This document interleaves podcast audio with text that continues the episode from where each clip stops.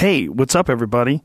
I got a bunch of comedy dates coming up, and a, one of the big ones is New Year's Eve. New Year's Eve, I'm in Los Angeles at the Wiltern with Ian motherfucking Edwards.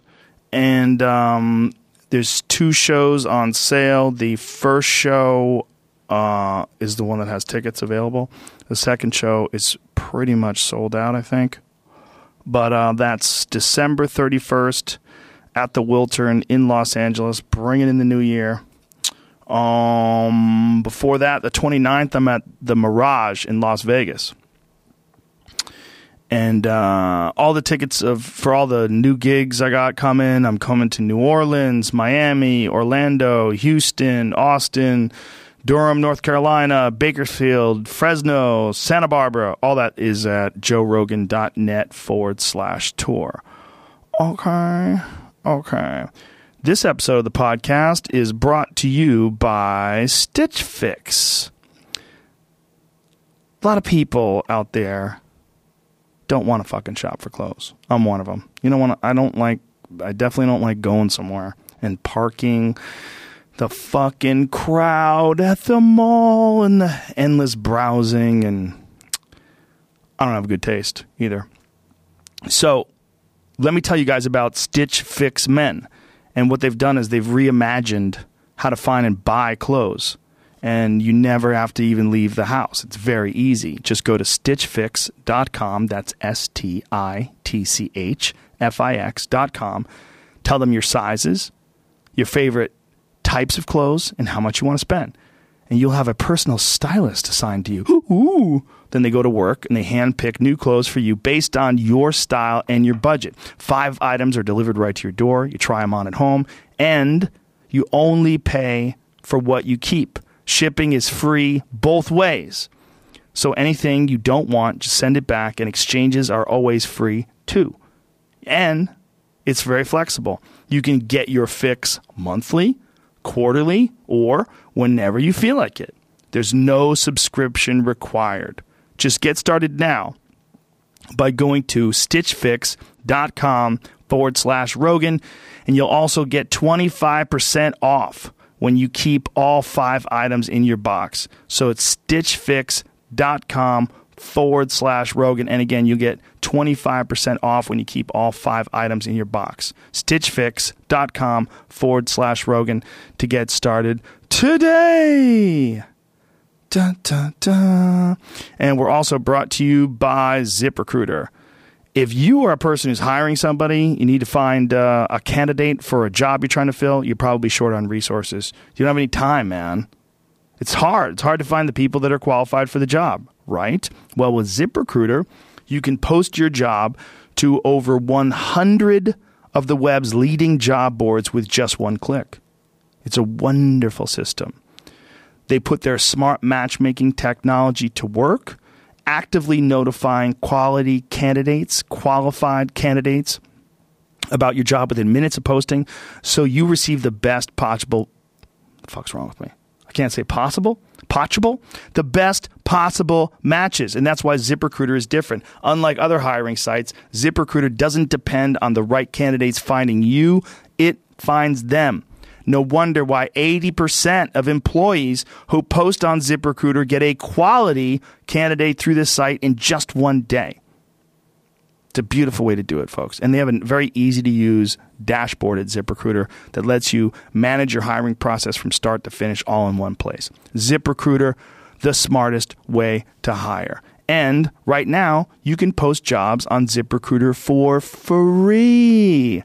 That's right for free if you just go to ziprecruiter.com forward slash Rogan. That's ziprecruiter.com forward slash Rogan. One more time to try it for free. Go to ziprecruiter.com forward slash Rogan. Ho, ho, ho, ho, ho. And that's it. Okay? My guest today is Owen Smith. Uh, Owen Smith is a hilarious stand up comedian, uh, one of my favorite guys working today, like legitimately. I, I, I said this before. I think he's one of the top 20 comics. Alive hilarious, great guy too, wonderful human being, and uh, and we had a good time. Give it up for Owen Smith. Joe Rogan Podcast, check it out. The Joe Rogan Experience. Train by day, Joe Rogan Podcast by night, all day. Boom, and we're live. And you going to Australia? Are you moving there? I never been, B. I never. You never been. been? I never been. You would love it. You would love it. That's what they say, man. I get a lot of Australians come to the store, and, Yeah. and when I perform at the cellar, a lot of Australians. So they go. fly over here Yeah. to see comedy. It's crazy. Yeah, it's they, crazy. They take comedy vacations. It's super common. you ever see like a a hot dog spot and this is like world famous hot Yes. dog? I feel like when I talk to an Australian, I can say I'm world famous, but I've never been over there. Well, I think a lot of them come over here just to like, ah, fuck it, mate. Let's go to Australia and you know, fucking fly over to Los Angeles and see what it's like over there. They've got more people in their state than we have in our entire country. There's more people in the greater LA area Than in the all of entire, the entirety. What's that feel like? You know, and they're as big as the United States. Yeah, it's huge. Yeah, it's huge. So the con- it's the size of conti- the t- contiguous United States.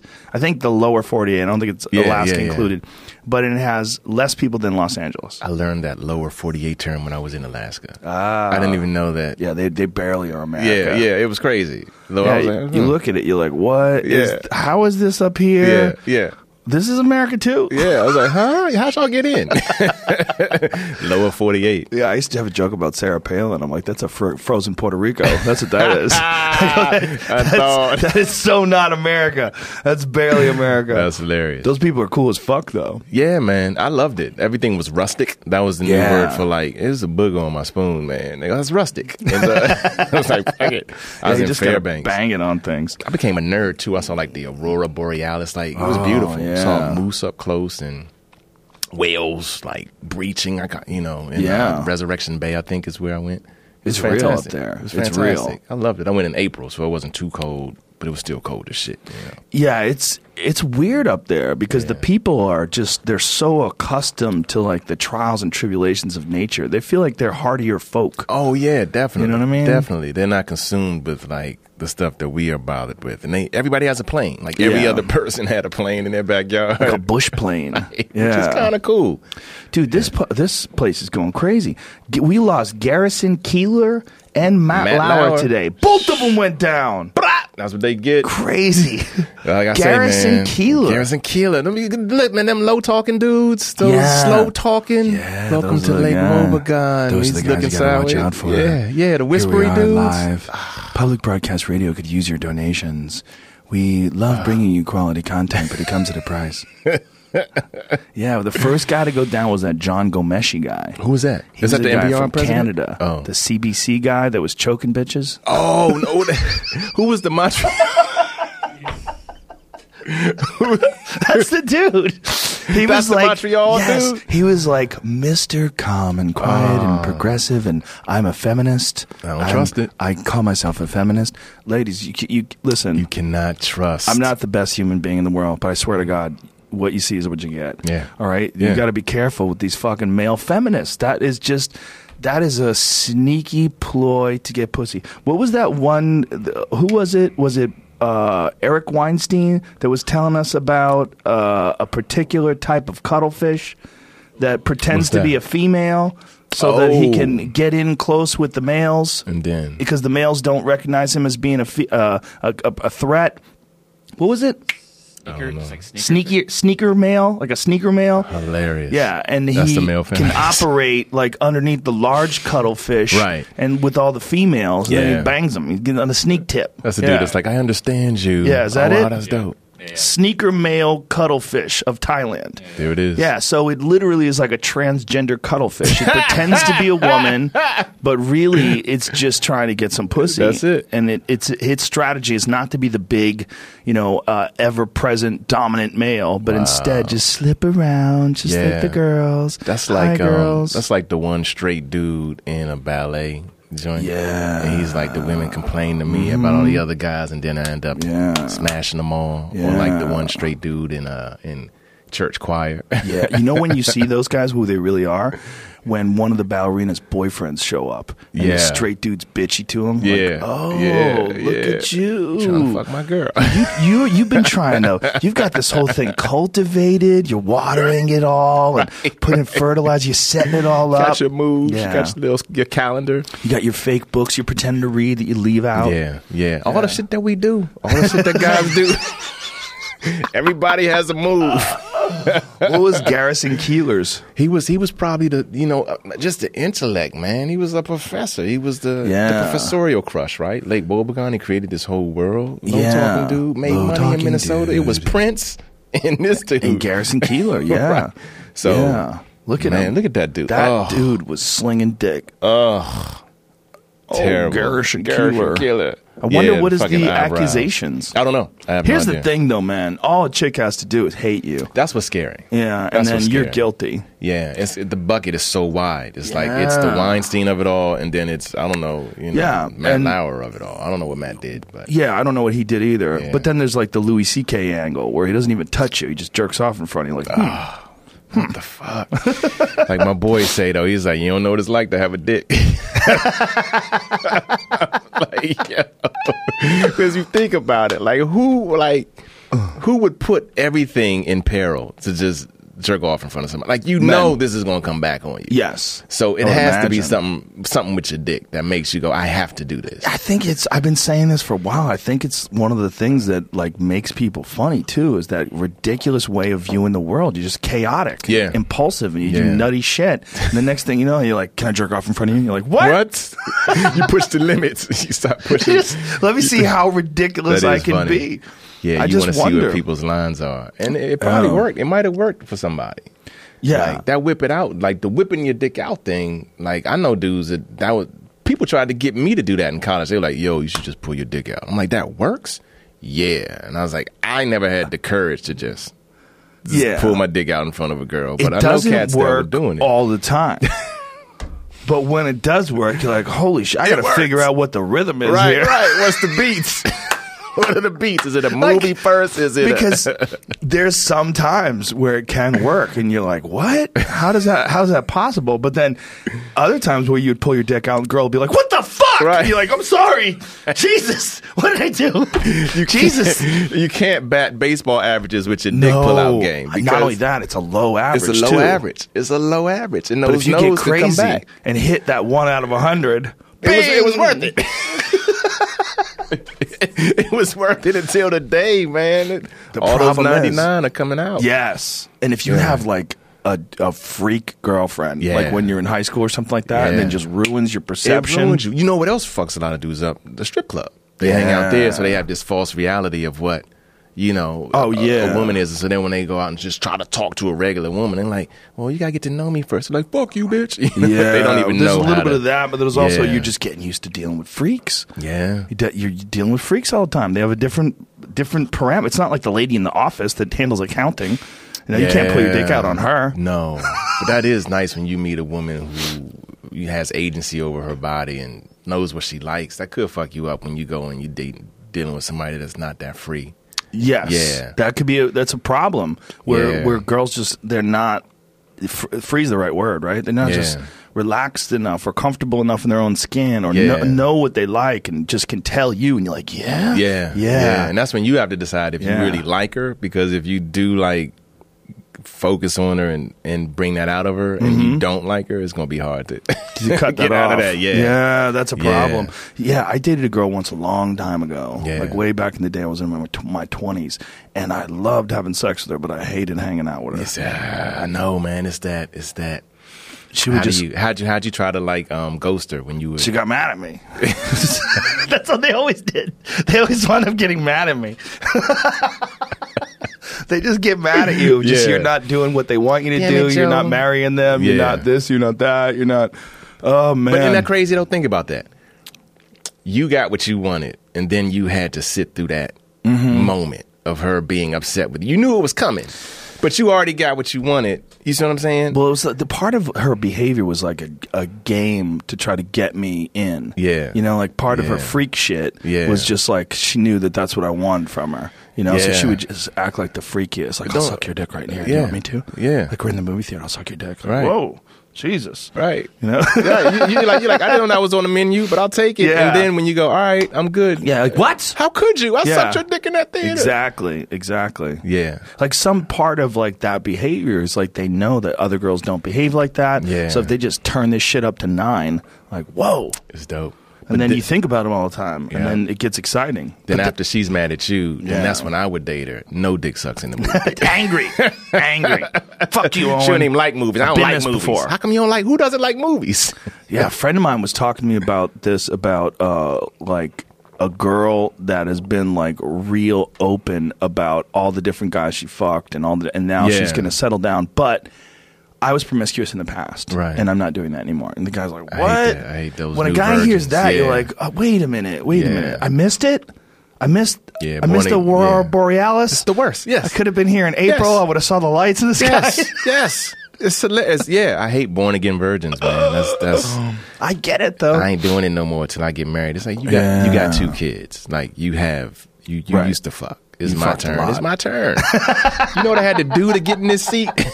you know But you gotta just let people be who they are, man. When you see that, the thing is like this is what men do, and also what women do. We try to change the person we're with. Like, oh, this dude doesn't dress good, but if I just get him the right clothes Yeah, and just that. teach him how to groom his hair, Yeah. and you know, get him to wear more, more stylish things. Yeah. Yeah, they'll just start to change you. Then Just- you then you start looking better. Your confidence gets up. You're like, why am I with you? yeah. I want to get with her now. I had a buddy of mine who would get girls and get them to go on a diet. He would date cute girls that were like a little chubby, and then he would take them to the gym. Ah, Added value. And I was like, "What are you doing?" Like, Added value. He's like, "No, this way, like they really like you. You get them, and then you can make them hot." I'm like, That's a lot of work, man. "It's it's it's chaos. You can't. I mean, it might work, but it's like the whip the dick out thing. One out of a hundred, it's gonna work. 100, yeah. The other girl's gonna be hiding candy. like, how come you're not losing any weight? I don't know. I'm doing everything. You're you doing it wrong. right. Yeah. Or the dude, you know, a girl takes a chubby dude and brings him to the gym all the time. You Ah. can't make a chubby dude like a, a fitness freak. No, it's like people are who they are. They are who they are. They are who they are, man. I'm uh, but I, I am I'm trying to get lose some weight. Are you? I'm I'm doing I'm, trying intermittent fasting. I do that. You mess with that? Yeah, I do that every night. Oh, word? Yeah. all right. Well, except on vacation, I gained five pounds. Even though I worked out every day on vacation, I Yeah. worked out every day. Yeah. But I drank and ate everything. Ah. and I gained five pounds in a week. That's crazy. It's crazy. That's crazy. Wow. Yeah. So I I just just went been off, doing it. though. How many hours do you go without eating? 18, 12, 14. 14? Yeah. That's probably what I'm doing, I think. Yeah, I do uh, 10 p.m. at night. You know, I'll do Yeah. 10 p.m. at night, and Yeah. then um, or uh, 8 p.m. at night rather, and then 10 a.m. in the morning. Oh. So it's not bad. So I'm done eating. Uh, everything, no more food after 8 p.m. at night, Right. and then, uh, Then 10, 10 a.m. in the morning. I start eating. Oh, that's dope. It's easy. All right. Yeah. Yeah, I it's just you know what, man. It's like that feeling when you come home from the store, though, and you're like, Mm. "Damn, I like to eat something." Yes. you know. But you just got to pass that up.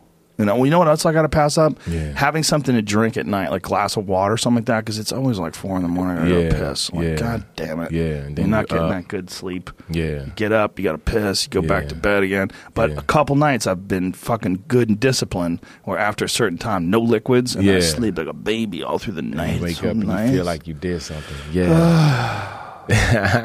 Another thing I do now is I work out in the morning. yeah, that's what I've been doing. I work out in the morning before I eat. I think I figured it out, Joe. I think I figured out how I'm gonna do it.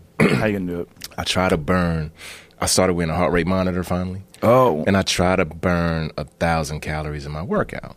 That's what I try to get to. that's a lot. That's a lot. And so, but if I can get to the thousand, then if I try to, if I eat eighteen hundred calories that whole day, then that eight hundred For sure. You know what I'm saying? So Yeah. that's what I'm. That's what I'm trying. I'm on day three Day three. of this, Do you uh, but do you follow I'll a tell you. specific type of diet? Are you eating specific foods? Well, I mean, I I try to um be more on the plant based tip, Mm-hmm. but I'm not. I'm not a vegan because I wear leather and all that stuff. I'm not, and I, I think vegan is like. I, I love what it represents, but I think their marketing, that's not the best word. People are running from that term. So I just like. well, people running plant-based from stuff. cunts. There's, there's a lot of people that are vegan that are just cunts. Some of I, them- I had some CT some Fletcher on dope. yesterday, and you know who he is? No, no. famous power lifter, very motivational guy. Oh, the but- black dude, right? The- yeah, yeah, jacked. yeah. Uh-huh. But he was saying that he he he doesn't even say he's vegan anymore because Right. people are so goddamn militant. He's Yeah. like, I'm not doing this for the animals. I'm doing this shit for my health. Right. But if you say that, people got mad at him. So he's like, I just say I eat vegan most of the time. Yeah, that's most that's- of the time. Yeah, So that's what he says. Yeah. I get it. But the vegans that are good people that are just doing it because they care and they're kind, they, Yeah. they get a bum rap because of all the psychos.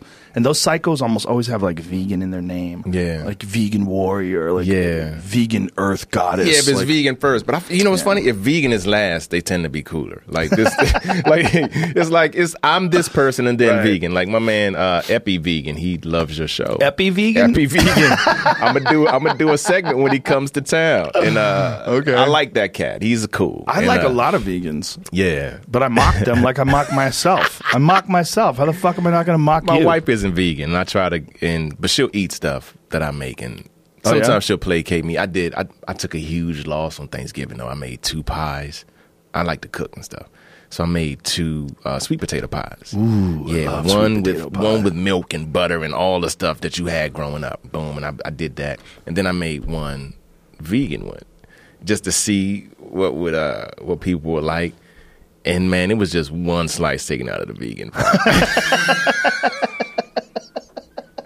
one sad slice, and everybody was like, "Man, come on!" And they, but they tore the other pie up. Of course. So I had to take the whole dumb pie home. sugar. Yeah. and- I had to wrap it up and take it back home with me. It's still in the fridge. I was What's like, in the "Ugh." vegan one? So instead of eggs, you make uh, flaxseed eggs. Uh, see? so your pie got freckles in it. I know. I don't want no freckles in my goddamn pie, but but then it's everything else. It's the same. It's the same. Uh, and instead of um, using half and half, you use like um, you use uh, it'll be like almond milk mixed with like coconut milk That's all right. and then you do uh and then but the same all sugar flour all that's the same and uh, No that's eggs. No eggs. no eggs just just but eggs you can't taste eggs when Right. you eat them it's just eggs is a binding agent Right. it just holds it together When I was And, in uh, Hawaii uh, yeah. last week, we made gnocchi. What's that? We took a class.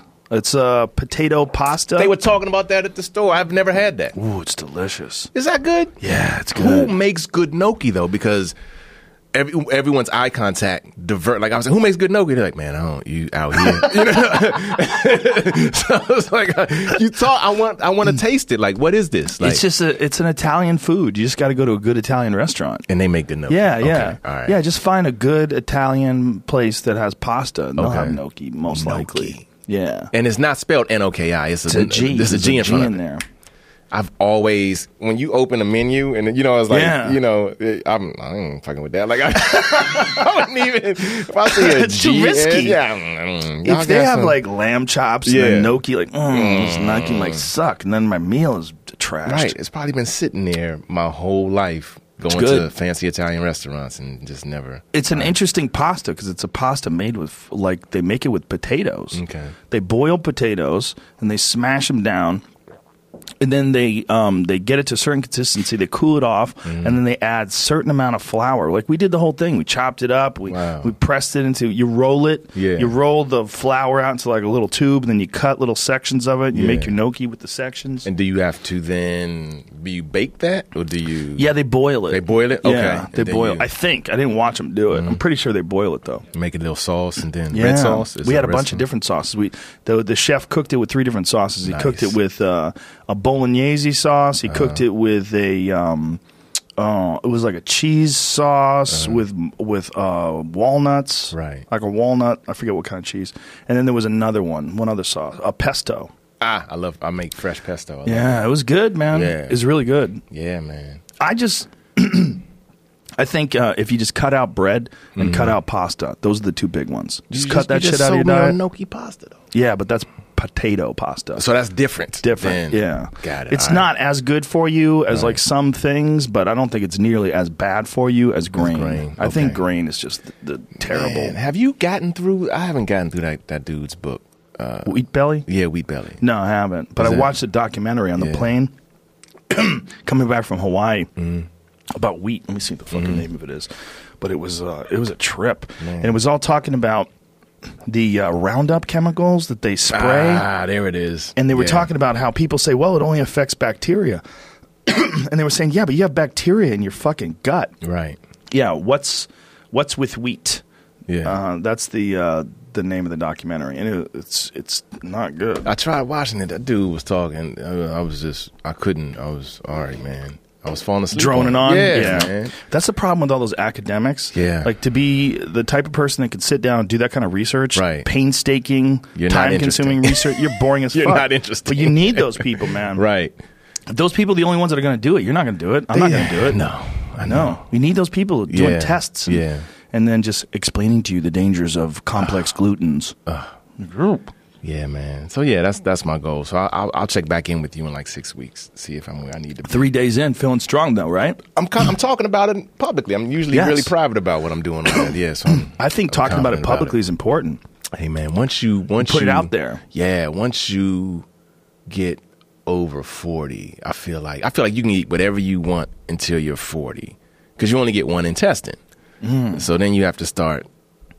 Your body loses enzymes that will break it down as vigorously. Because I have a son now, and I watch my son. My son can eat anything, Right. And he's his energy is high, you know, and all of that. But when you get older, you lose some of those enzymes. I, I feel like enzymes are like government workers. like you eat a steak, they're like, "Who gonna get that?"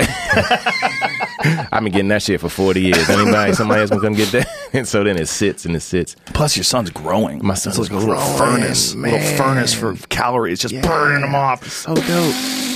Those he's starting kids- to he's, he's starting to speak sign language now, like just Whoa. little things. You know, he knows more. We give him some food and we taught him more, and, and he just looked at us like we were silly. And then, like a couple of hours later, he's like, Come on, bring it. "You told me this was it's not working. I'm doing it." Well, in the beginning, they say sign language is a really good thing to teach kids because they can't really formulate the words, words, yet. The yeah. mouth, that's why they get frustrated and they start crying because they can't tell you Yeah. what they want, but they know what they want. It's amazing. They don't know a language yet. Yeah. It's interesting. and he w- he's a huge Prince fan. I, I, I you know I buy I love playing records, and so my wife got me a dope record player for Christmas, and uh, we play Prince's Purple Rain on there. And if I play anything else, he you know, he just wants Prince right. now. Really? And I and I'll go. You want you want to hear some music with dinner? And he'll he'll run to the record player and he'll start trying to. How old is he? He's 14 months. Wow. Yeah, and so like he understands things. Like I'll be like, get the ball, and he'll get it, and then we'll play. But I could see him wanting to say it. Occasionally, he'll sit and just start mocking me. Like I'll say, get the ball. He'll be like, bah. Like I could see him trying to just Fuck with you? Yeah, fuck with me. He'll literally just start saying, trying to say what I just said in the same rhythm. Yeah, yeah, yeah, yeah. Wait till he starts talking to you. That's when it gets Man, real I weird. Wait, man. I have little conversations with my kids. Yeah. And just uh, how, while I'm talking to them, I'm talking to them about what we're talking about. Uh-huh. But most of my brain is like, I can't believe you can talk. yeah, I know. I can't believe you're a person and you, we're we're of a, you're a seven year old person. Yeah. We're uh, exploring the world together. We're having talking about stuff. And yeah.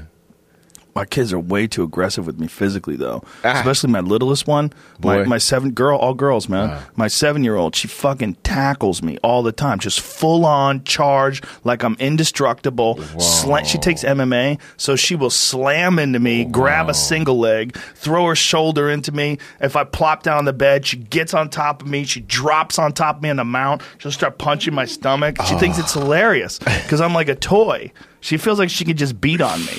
Because I That's could just carry incredible. her. and Right, I pick her up all the time. I put her on my shoulder. So she's like, "This motherfucker could just carry me. I can't even can't even hurt him. I'll just wail on him. That's so funny. It's hilarious. Oh, man, She's yeah. so aggressive. Man, I want my son to know how to do all that stuff. Oh yeah, get him Yeah. involved early. Then it'll be it'll be a normal part of life. So that way, like bullies and Yeah. conflict, it, it won't bother them because they know how to, fight. Yeah, I had to make bullies laugh. It's a good move. But you're a big dude. Big dude, yeah, but I got a short torso, so like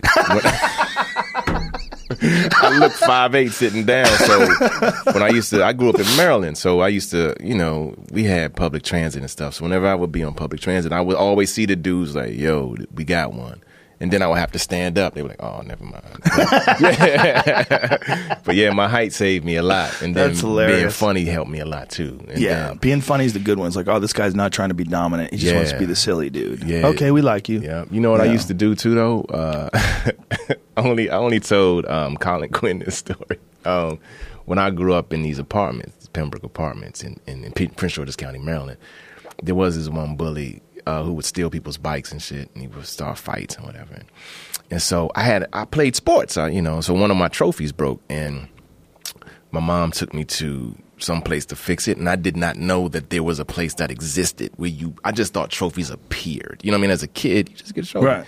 So when I saw this was the spot, what I used to do is I would save up my allowance and I would go to the trophy spot and buy like a karate trophy. and just walk around the neighborhood just long enough for this one dude to see me who I knew would be like the town crier. And Right. and I would always act embarrassed about it, like, oh, young, what's that, young? And that's how we talk. We say young and stuff. I mean, my, my mother got me taking karate and shit. I won this little time. Oh, you you want karate? You nice like that? yeah, man. But don't don't tell nobody, man. I ain't gonna say shit. And then I would leave. and so then, uh, and then like a, you know, a couple of months go by, I go by and buy a little bigger. That's hilarious. And dude never messed with me. He never messed. Thank God. Thank God, no one was like, "Oh, I could fight." But, I, but you know what I'm saying. But it was like the word got out enough because nobody knew. karate. You know what I'm saying? Like if you heard a, di- a dude did karate, that was enough. Like you didn't Yeah. want to get embarrassed. So right. it gave me like free passage to do. That's you know, hilarious. Just to be be my corny self, be out. You know. Out That's a very clever way of handling it. That's what I did. I when I saw that store, I was like, and the, the pieces were, they were like five bucks, seven Yeah. bucks, three bucks, and I would go put it on, and then so I was acting at an early age, just all that shit, like That's just hilarious. planning. I said, I know where he gonna be. You know, as soon as he saw me, I go back in the house. I didn't want like a big, you know what I mean. That's And very knew he would clever. Like psychologically, you, went, you knew the right guy that couldn't keep his mouth shut. Yeah, yeah, yeah. It's, so, you know, it's always that guy. You know who that guy is. and he- Yeah. and he and he was so funny too, because um. I bet he works for TMZ now. Probably. If he if if he got out. If he got out. If he got out, right. Cuz that was in our neighborhood it was people were afraid to dream out loud. You know what I mean? Like Yeah. I wanted to be a comedian since I was 9, but I ain't tell nobody. Cause I saw somebody else say, "I want to be whatever." Man, you ain't going. You can't. You know. And I was like, I ain't Right. say shit. So Isn't that funny how people want to squash dreams? yeah, because it's their fear, but you don't realize that till you're older. Right. It's their fear that they're pushing on you. Yeah. And so they in their own way, they think they're helping you. Right. they're giving you Yeah. a dose of reality. Yeah, like and y'all, you grew you in Boston, so you you had this too. A lot of people yell at you helpful shit. Like, you know what I mean? Like it's like a yelling community. Like, don't do that. This is you know. Yeah. like so I always had like uh people always yell, No, you watch the street. You know, like they would be like really emotionally charged. Like, get out the street, they go you know, as opposed to Hey man, And it was never calm. Everything was you were always yelled at. It was like a, a lot of yelling. You know where I found it the weirdest is I, I worked as a uh, limo driver once, and uh, there was this guy that worked in the dispatch, Mm-hmm. and this guy was just like a real bitter dude, and he wasn't that much older than me. I was 21, Yeah. and he was probably like 26 or 27, but he had given up, and he was the dispatch guy, Yeah. and uh, I worked all day. I had an eight-hour shift. and then after I did the eight hour shift, I'm like, hey man, I gotta go. I got a show tonight. Yeah. And he's like, a lot of guys here work 12 hours a day. I go, that's great. Yeah. I go, but I did my eight hours. I'm going. Yeah. And they're like, well, we need some airport pickups. I'm like, I did eight hours. I go, I'm not working more than eight hours a day for you guys. Yeah. Like, this is like a part time job. Yeah. I work eight hours a day. I'm gone. This motherfucker called the place Mm. where I was supposed to be performing to find out if I was there. And something happened and I got switched to Mm. another place. Like the booking agent said, hey, why don't you work at this place instead? Mm. And so I went in to work the next day. He's like, yeah. He goes, you weren't at that fucking place you said you were last night. I go, I was like, first of all, dude, I'm, I'm done working. Right. I'm done. Yeah. I go, second of all, they switched me. The Yeah. booking agents, call this other place. Yeah. I go, call the other place. I'll wait. Yeah. And we're just looking at each other. I'm like, this guy just doesn't want dreams. Yes. He's like, yeah, you're out there doing comedy. You could be making me real money here. Yeah. It's real money. Yeah. yeah. How dare you not see this as the thing? They were Yeah. pointing to this one dude. There was this old dude who worked there. Mm. And I remember he was this big fat guy who had a Cadillac. Mm-hmm. And that was the thing they were saying. You know, John over here, he works, uh, he doesn't bust his ass. He, he works about 60 hours a week. Mm-hmm. And he, he's got a beautiful Cadillac. And then this Cadillac. He's just sitting there. Everybody's like, wow, John's got a Cadillac. And he was like probably in his like late 40s. Yeah. Fat dude. Just l- t- could tell you where the best veal scallopini is. he just knew where the food is because he just Right. sat in his car all day driving around. Yeah. And then I remember thinking, like, this poor fuck, like, John makes about $60,000 a year. He doesn't have to bust his ass. Yeah. It's a good living. And they would point to him, look at his Cadillac. We were always like, Whoa, this is prison. This guy's working 16 hours a day. Like, what Right. the The fuck is going on here, man? You can't live like that. Yeah, yeah, yeah, man. Ooh. You got you got to dream bigger than that. I mean, one of my boys, he he's doing wi- really well. He he could always sing, so our thing we used to always have little singing groups, and uh, and we have this. It's a local music called go go music. Go-go music. Yeah, it's like a lot of percussion and horns and like so Local as to where? it's it's really local in the D.C., Maryland, Virginia area. But you've heard go go like um, um, it's it's it's splashed. It's had some national hits like "Doing the Butt" is a go go Oh. song. Doing Yeah. the butt, Yeah. oh yeah, Uh, by Experience uh, Unlimited uh, EU, yeah, yeah, uh, uh, boom, Ain't nothing ba, ga, boom, wrong boom, a booga, da, ba, if you ga, wanna boom. yeah, all night long, long. Da, ba, ga, da. yeah, that. So in the seventies, uh, there used to be music programs in all the schools, so all these cats were coming out learning like instrumentation, composition, like all this stuff. But like in our era, they cut that. So, but but go-go bands they still played like live music. So we would all try to form go-go groups, but we couldn't read music. So we would be like, your part is boop baka baka boop. boop." That's how we would talk to each other. You on the horn, you play bum bum. We didn't know notes or anything. Right. We would always like try to do that, or we would be in a little singing group or something like that. And one cat could sing so well, and I just remember when my mom we moved away uh, when I was thirteen. I remember hoping that he would keep singing. Years later, I'm asleep on my couch, man, and I, I love music videos, so I had it playing, and I heard a familiar voice, and I wake up, it was him. Wow. I started crying on my couch. Did you? Yeah, I was like, he did it. He made it And, uh, out. he- yeah, he's fantastic, and uh, he's he got nominated for a Grammy uh, two years ago. Wow. Yeah, yeah. What's his name? His name's uh, Boo, Black Boo. His name's Alfred Antonio Duncan. He went. Uh, You call him Black Boo? that's what he calls himself. He and he calls himself Boo, Black Boo. Uh, Professional? well, I mean, we were next. We were. He was like my brother growing up. Like I'm my only child, but he uh, his real name is Alfred. But he. So this is how we met. Like probably I don't know how old I was, but he was knocking my door. Saturday morning cartoons. That's him. That's Wow. uh, yeah. And so then uh, Mambo Sauce is the name of uh, go-go band he was in, and uh, they have a hit song called "Welcome to DC" that I saw on uh, the video channel, and it plays all the time, like in the in the Redskins, uh, you know, where the Redskins play, and where the Washington Wizards play. He's dope, and so and he just went viral for um, marrying his wife. Uh, like he proposed to his girlfriend and then married her the same day. what'd, you, oh, what'd you say, Jane? And There's so something then, else that just happened went viral. So oh nah. And so um, but this is how we met. Like I remember he knocked on my door, and um, my mom answered it, and he was like, "How you doing? Um, my name is Boo." he said, um, "My mother want to know if you got a cup of uh, milk we could borrow." And my mom was like, okay, yeah, we got a cup of milk. My mom went to get some milk. And she goes, this is my son Owen. I go, hey, I go, why they call you Boo? He said, because they said when I was born, I was so black that I looked like the sound a ghost makes. So that was his name, Boo. so then my mom gives him a cup of milk, and then he, he walked back carefully with it 15 minutes later. How you doing, Miss Smith? Um, my mother want to know if you got um a half a cup of sugar she could borrow. Yeah, I got half a cup. of- Came back. How you doing, Miss Smith? My mom. Fifteen minutes later. How you doing, Miss Smith? My mom want to know if you got um one egg she could borrow. You sure you don't need two? No, just one egg. So my mom gave him. I'm gonna give you two just in case. So then he left. Came back. How you doing, Miss Smith? My mom want to know if you got a quarter cup of oil she could borrow. Jesus. Real talk. My mom gives him a cup of oil. Comes back 15 minutes later. No. How you doing, Miss Smith? My mother want to know if you want to come over for pancakes.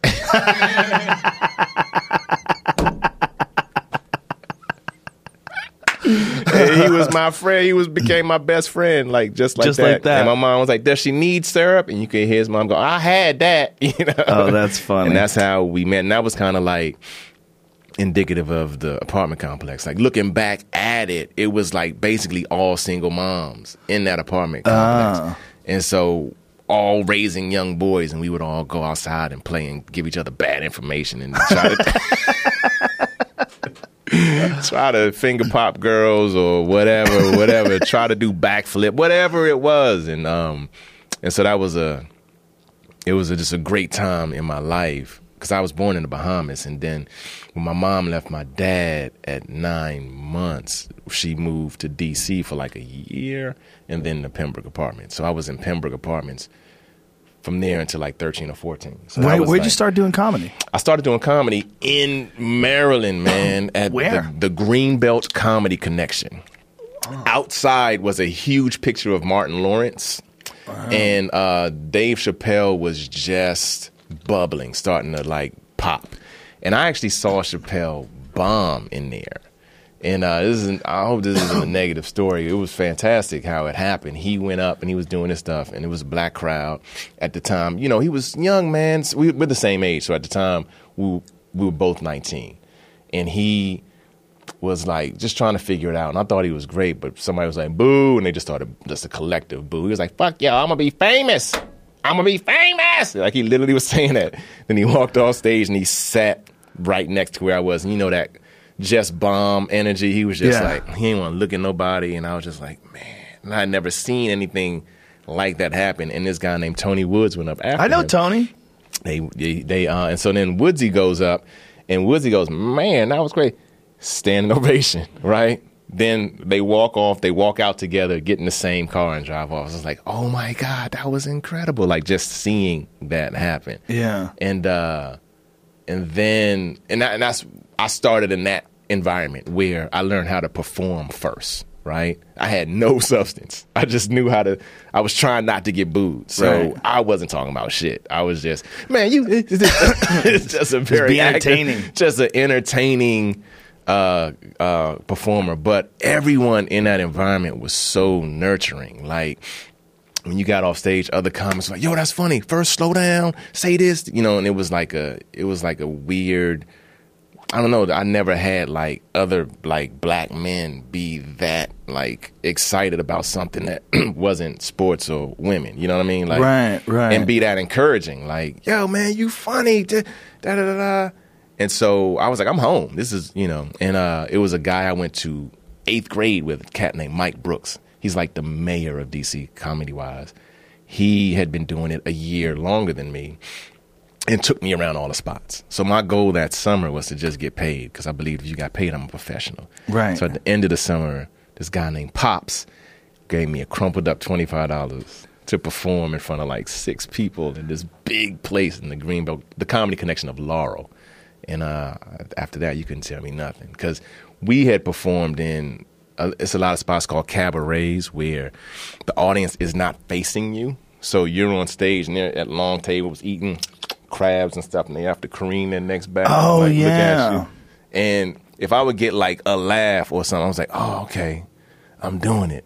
And um, we would we would do crazy stuff like a headliner would like go short, and we would go up after a headliner and eat it because he just had him. He was the headliner, but for some reason he had an issue. We would go up next. I heard a headliner do that. Bert Kreischer was telling me about that, where he would go on after the headliner. Yeah. because the headliner didn't want to do the drop check spot. Yeah. so he would do, he would go up. Someone would go up and do like ten minutes. Yeah. the headliner would go up, do an hour. Yeah. and then Bert would go up and close the show. Yeah, Mike I'm Brooks like, was amazing. the Like fuck kind of shit is that? I know. Yeah, we one time. This is when this is when I took another sweet L. It was, uh, it was that same summer. We were at one spot, and then Mike said, "Hey man, uh, let's go to uh, let's go to Comedy Connection. Laurel, uh, Chris Thomas is coming down early or something. We gonna we gonna close it out." I was like, "All right." I didn't know you weren't supposed to do that, and I get up there. Chris Thomas is killing. He was uh he was the mayor of Rap City. He used to do this move, and he does like a lot of impressions. And he was he was the crowd is literally like crying. Still, I'm gonna go. I'm thinking I'm gonna kill it. I don't know what's about to happen. And Mike, uh, I went and I had to go first. That that was the other thing. He set me up. Like, yeah, you go up, then I'm gonna go up. So I I basically had to take like what was coming. So Chris leaves, and it was no ill will or nothing. He literally had to go do something. So then they introduced me. I come out there. This one I used to wear slacks and shirt was tucked in. I just smelled like a college kid. Like, and I, I was like, "What's up, y'all? What's up?" Everybody's like, and the checks are dropping. I didn't understand what that was. People are looking at their bill. Man, eh, Power Rangers are crazy. Like, I ain't like I'm talking about sweat. You know the fly, all terrible, yeah. terrible. I race off stage, and then um, I don't think I got booed, but it was just silence. It was just no laughs. And then, uh, but Mike, he used to do this trick where he would pad his intro with shit he never did. You seen him on the Martin Lawrence show. You seen him opening for Sinbad. You seen him on Def Jam. You seen. I was like, you ain't do all that. And he was like, you got to it till you make it, Jordy. And then he went out and he did okay. And then I just learned a lot of lessons in that era. You know, like how to keep going. Like if the shit ain't working, you know, just keep going. And uh, I really had a so much confidence because I feel like that area was some of the some of the toughest environments to get laughs. So when I went, then I went to the Midwest. I went to school in Notre Dame. I was like, this ain't shit. like I'm People are friendly. yeah, this, this is gonna be so easy to make, you know, to be. And so I started a, a comedy, a Funny Bone opened up in South Bend, and I became like the house MC there, and I would watch the national headliners come through and Oh, and that that- helps, right? tremendously. And that's when I learned substance. Like I was like, okay, I gotta, I gotta have something to say. Isn't it interesting too when you would if you would work at a place like that? I remember that was how it was in Boston Mm-hmm. uh, when I was first starting out. If I was lucky, I'd get like a hosting gig, and I would go get you to see the quality of some people's material versus others. Yes. and like you would see a guy coming in as a headliner, and you're like, really, this is a headliner? And It was just like barely adequate, just Ba- yes. barely. And you'd watch them all weekend, Yeah. and you're like, "This is a whack show." And then the next week it'd be Bill Hicks or something, and you'd be like, "Oh fuck!" Yeah, yeah, next level. Yeah, And yeah. it's you're like, oh Jesus. Yeah, Like you realize, like it's the quality of your thinking. Yes. That pe- like peop, people are chime. They're they're they're they're tuning into what you're saying in some sort of a weird way that hasn't totally been defined yet. Yeah, yeah. You know, and when someone is up there and they just got some great material, they got great shit. It's like it puts a smile on your face, like it gets Yeah. your your brain lights up. Like Yeah. ah, I like where he's going with this. Yes, I love that. I love. I was like, oh, I didn't know you could do that with comedy. I didn't know you could do that with the art form. It is. It is like a. It's such a personal thing for me. Like when I see somebody abusing it, I do get it. Like, ugh. But now that I'm a little older, I just go. I, I it doesn't affect me like it used to. Yeah, I used to be like, what are you I know what you mean. man? Yeah, when I first started out, I would get offended Yeah. by hack Yeah. material. I get Yeah. angry. Yeah. Yeah, Yeah, I'm like, eh, eh, eh, eh, eh, oh well, whatever. Yeah, I But think it's just you, you realize like what's a waste of energy. Like it's good to use use true. that on yourself, like Yeah. to look at your own material and go, ah, why the fuck am I doing this? Ah, Right. fix this. Right. That's going to benefit you, but doing it to other people, it's just a waste. such a waste. But yeah, Yeah. I spent some of my early twenties doing that. Like, oh yeah, like I was telling you before we started. Um, when you talking about Australia, Franklyn Ajaye was because I used to. I He so he lived there for a while. he lived there, and I asked him, I go, why'd you move to Australia? He said, no guns, no gangs, no God. That's what he said. oh wow. But he said the money wasn't um, on part of what he could be making back in the states, so that's why he came back. How long did he live there for? Uh, several years, but I, I don't. I don't know Like the what year number. was this? that he was there? Yeah. I don't know.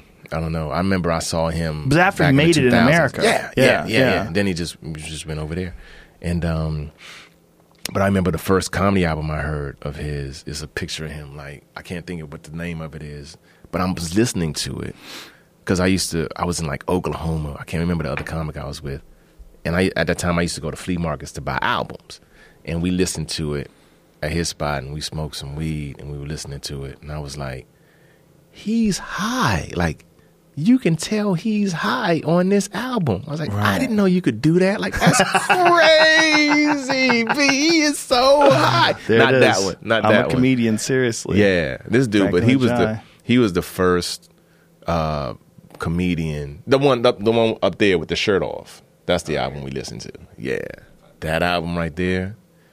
Yeah, don't What does it smoke dope. Fry your hair. Yeah, What? it's funny, man. Don't smoke dope. Fry your hair. What a strange name for It's an album. weird, yeah, but you could tell he was high. He was a funny dude, man. Funny dude, I remember that bit he did about the Olympics. He was on like one of those. Yeah. Uh, it was a young comedian special. I think is that what it was? Yeah. And he did that. He goes, "Watch the Olympics. Watch the dude comes in last." Why did I train for this? I Yeah. trained for four years. And he goes, uh, and then reality starts saying, "Man, I don't even have a fucking job. I could have not trained and still came in He's last." fantastic. He's fantastic. But he was the first black comedian I heard who didn't grow up. Uh, his his shtick wasn't I grew up poor. Like, Right. He was like middle class. He went to law school and he just talked about. It. I go, oh, you could talk about that because a lot of when I first started, a lot of comedians taking the stage, they all felt like they had to fit into this it was a thing that just happened. But then when Right. you talk to them off stage, it's like you're way more interesting off stage. Why don't you talk about that? Can Right. you talk about that? Do you think it was because they felt like they had to fit the mold of the popular comedians? Like think so. people wanted a certain kind of comedian, Yeah. and they felt like, oh, I got to talk about the shit that people want to hear. I think that's so. how you make it. I think so. And then if you, you if you stay in it long enough, you start to just go. Because for a time, I had a, a act for a black room and an act for a white room, and it just got exhausting. I, I used to be physical, and I was like, oh, my knees, man. I don't even stand here and talk to these people. Like, it, you just kind of become what you, you know, Yeah. already were. That's why those people that work those alt rooms get in real trouble when they come to a real comedy club. Oh. You ever see that? Yeah, man. It's fantastic. I've seen some people in alt rooms go to the store and Yeah. follow Joey Diaz, Ooh. and it is horrendous. Yeah. it's horrendous. Yeah. because they're just used to like witty references and like Yeah. you know c- uh, clever subject matter. it's, it's yes and comedy. It's well, it's- like- people are so supportive. very supportive, which is nice. It's nice to have that, but it but they but there are also like timid audiences too, right? Like Yeah. if Joey Diaz went there, they'd be Yeah, they'd be like, "What the "Whoa, fuck?" Yeah, why are you bringing the outside world? Yeah. we like our little bubble, but uh, I, I, I yeah, the alt scene, man. I, I like the fact that they were like, I can't get any heat over here, so I'm gonna go create this over here. Yeah. But once it started like taking off, I, I did I didn't like that they were. It became a. Th- it was us Contest. against them. Yeah, Yeah, yeah, I was yeah. like, yo, we all trying Yeah. yeah, there was a lot of shitting on people that try too hard. which Yeah. I was like, "What? What? Like oh, he's acting out things and moving around. Oh, you mean he's being He's selling a joke, right? He's being funny. Right. Like you don't want that. I get it. That's kind of what people like. Yeah. Yeah, people get weird about like what they're doing. Like you should only do what I'm doing. That's a. It's more like we're talking. It's a waste of energy. It's a waste of energy. I don't. Why? Why? Why do you care? It's Dude, you were talking about Tony Woods. Tony Yeah. Woods. I I, I knew, met Tony way back in New York in like Yeah. '92 or some shit Uh-huh. like that. He was fucking funny, man. Still is. I'm He's sure he dope. is. But there's a few dudes like him, and even Yeah. Franklyn Ajaye. Like most people don't know who Franklyn Ajaye is. Like, like how does that? Car wash. Yeah, how, Yeah. but how that guy not like like who takes off and who doesn't? How's that work? I'm Like trying Tony to figure that out, brother. Yeah. Um, I don't know. I don't know his whole story, man. Um, I know for a lot of comedians who are mad funny, usually marriage or divorce is where they is Gets like, 'em. Gets them. They like divorce usually like Gets it's him. like takes oh, the takes the happy away. Yeah. You or they pay just, someone who's fucking some other dude. You gotta keep sending them gotta- checks every month. you month. gotta act- You gotta. Oh, those and you get two, to see your your ex wife, and you you pick up your kid. And your kid's like, "Mom says you're a loser." What? Yeah. Mom- Yeah. what? The fuck? Yeah. Mom says you ruined everything. Yeah. Mom says you can't pay your bills. What? Mom says you need to get a regular job and stop chasing your dream. What? Yeah, all that shit right there. Divorce will fuck you up. I think if you marry the right person, you can it can make you better. Like Yeah. that's what's happening with me. My wife, I like my wife, so Yeah, that's a nice thing. it's important. Yeah, yeah, I like mine too. It's- Yeah. I think that helps. Yeah, Yeah. you could, it it definitely can make you like more stable, Yeah. more comfortable, and you learn more about yourself when you're like totally intimate with a person. yeah, man. You know, when someone really so knows dope. you. Yeah, I want to thank you for the the compliment you gave me. Somebody, I, I had my wife listen to it first because someone said I that you mentioned me. And I'm always nervous when I, like, I was like, I don't know what Joe said. And so, um, my wife said, baby, listen to it. So we listened to it. And I was like, oh, that's dope. And I said, oh, he said top 20, baby. And my wife goes, you knew that already. And I was like, ah, I didn't know that. You are Well, I can't man. say it. I think, can't say I, it. I said I think you're one Thank of the top man. twenty guys in the world. I really you, do. man. That makes me feel good. That makes it. it- It's so funny, man. So so many. I'm I'm doing. I'm going to be doing like my some some things that I've always wanted to do years ago, but I didn't know to ask for it. Right. Mm-hmm. That was the thing. I always thought that people would see your work and then Right. go, "Hey, Well, what happened And, with uh, you, I think, is you started working as a writer. yeah, That's when they get you. They give you a job, and then you think like, "This is what I do now." But that job, there's there's a there's no free ride. Like to get that money for that job is nice and it gives you stability, but it takes away from the potential earning of your stand up. Yeah. And then the dudes that you started out with, they're balling out of control. They're Yeah. selling out places, and people don't know who you are. And that to me is crazy. That's when I see you on stage, Yeah. I'm like, this guy is a world class headliner. Like everybody should know Owen Smith. Yeah. You know, and so it, it just drives me nuts. We're I, 'cause working I've seen on it, man. We're I know working we're on working it. on Yeah, it, and I've been trying with Ian Edwards too. Same exact story as you. Same exact Man. story. Yeah, I remember when he had long dreads. Yes, I remember the dreads. my- I love his his what I was just describing. His is documented on camera. Like Ian used to yell at the audience. Like Yeah. You know, uh, what was this bit on Def Jam about? He used to be mad at AT and T, son. Like, like, that's how they get you. Like he used to be like yelling, they get you, and then I'm not falling for it. Like he would like, and I was like, oh. And then when he cut his dreads, he was like more centered, more zen, just standing there talking. I was like, Well, then he became vegan, and now he falls asleep constantly, so he has no, No energy. energy. When I get on the plane with him, I just take pictures of him. I have like 10 pictures on my phone of Ian out cold. Passed out. He gets on the plane. As soon as he sits down, he's like, like instantly. And I'm like, I got this motherfucker. That's I get like right in his face and take pictures of That's him. That's hilarious. And then I send them to him and with a bunch of Z's on it. That's funny. But that's I do that too though, man. But I, I trained myself to go to sleep on a plane. Yeah? Yeah, it's just kind of a thing. Like when I'm on a plane, I just I just make myself go to sleep. I don't know where I got it from. It's a good move. Yeah. It'll de- definitely make flying easier. If you can get really comfortable with just falling on, uh, you know, like especially those six hour across the country flights. yeah, I'm just out. conk out. I'm out. Wake Yeah. up, you feel refreshed. Yeah, I'm about to take the first with my son now that he can walk now, so I'm I won't be able to sleep. I know he's going to be that kid. Oh yeah, he's going for to be sure. That kid. Yeah, He's- run up and down the aisles, getting mad if you try to hold on to them. I, kind of look forward to it though, but Yeah. I'm like, ah, yeah, It's sad when they get uh, earaches and they start crying, Yeah. and then you can't do anything about them. Yeah. I mean you can't help them. You can't eh, like. There's nothing you can tell them. yeah.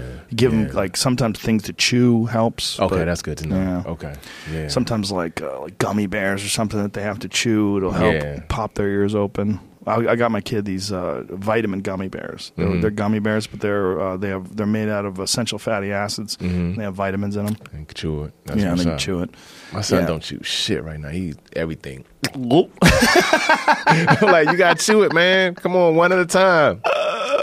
Fourteen months old, man. Yeah. They don't know anything yet. It's Nah. fascinating, isn't Nah, it? It's the best. Yeah. I, I'm. You know, You learn a lot about yourself, man. i tell you that. you learn that you're enough. Yeah. It's the biggest lesson. It's like I'm enough. I walk in the door. He say, "Hey," you know. Yeah. I don't have to. Put on a show for Nah. him. Like my wife says, when he hears my voice, he lights up. Like if I call him, you know, Oh, phone. that's awesome. And so yeah, I just like talking to him. Sometimes when I when I first had him, I didn't know what to say to him, so I would just do old like hip hop lyrics. I don't know what to say to this kid. I'm just rapping stuff. Who the hell is this? Paging me at five forty six in the morning, crack a dawning. Now I'm yawning, and then he'd be like, What?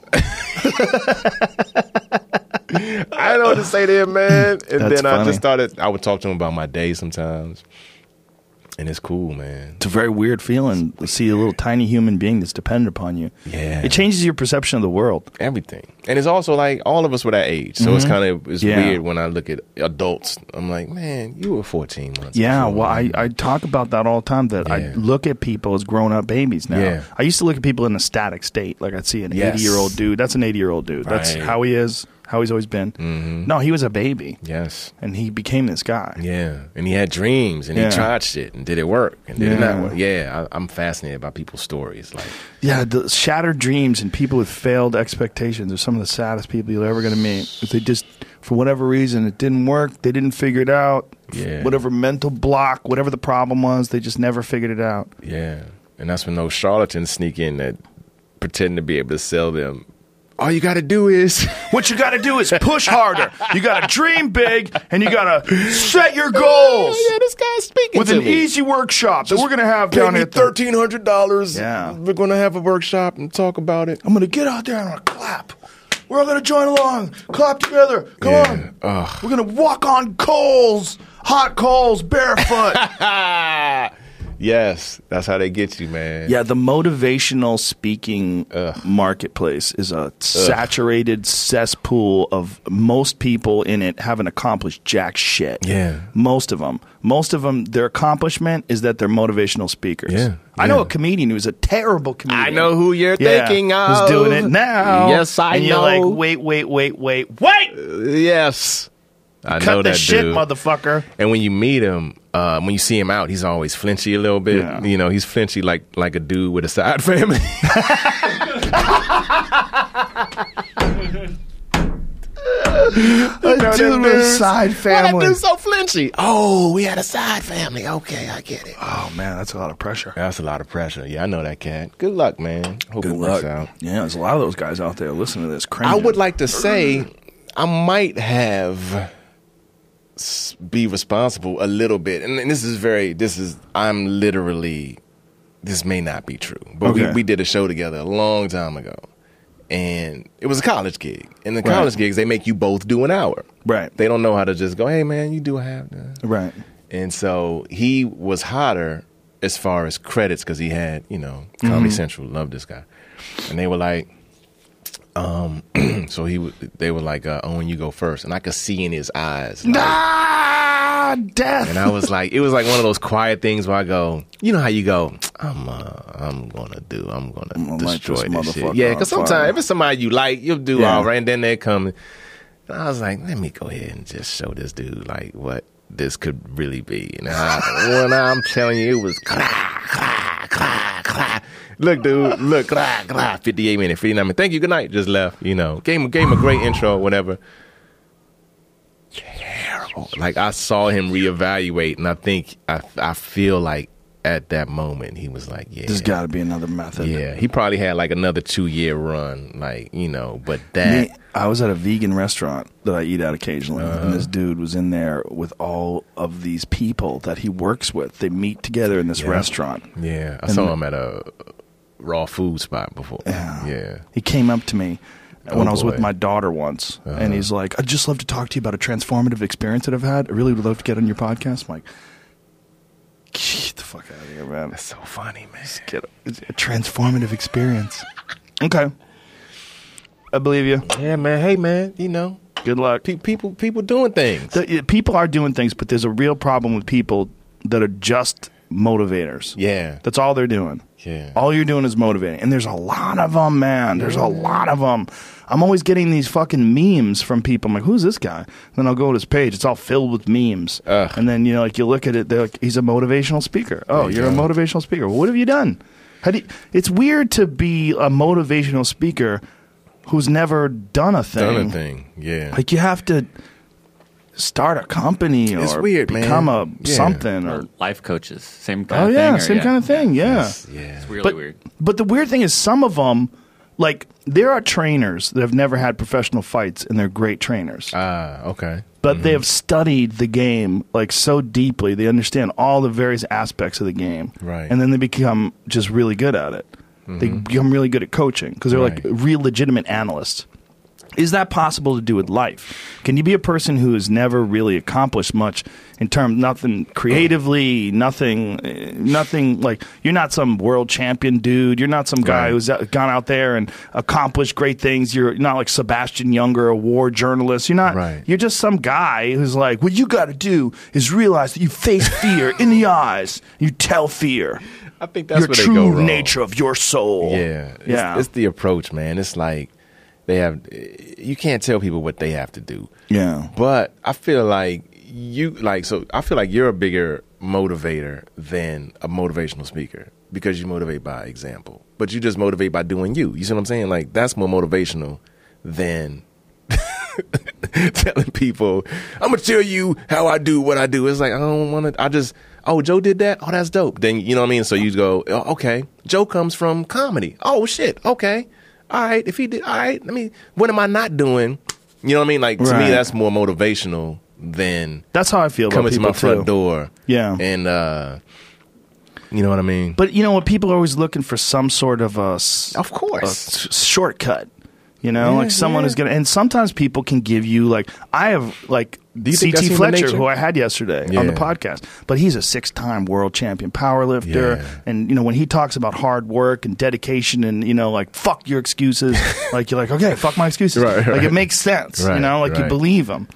But I think there's a lot of people out there that want to be that guy, but they don't want to do that kind of work. They don't want to accomplish some great task before they go out and do this all this motivational stuff. Right, right. They right. want to you know, first of all, they want that hippie pussy. That's what they want. what if That's that's what they what if want. that's the secret? That's what they want. That's what a lot of it is. You want those girls who are trying to improve themselves. Well, I'm just trying to be more spiritual. Me too. Vulnerable pussy. Yeah. Vulnerable pussy. It's not just vulnerable, it's seeking. Seeking I'm seeking. Oh. Like yoga girls.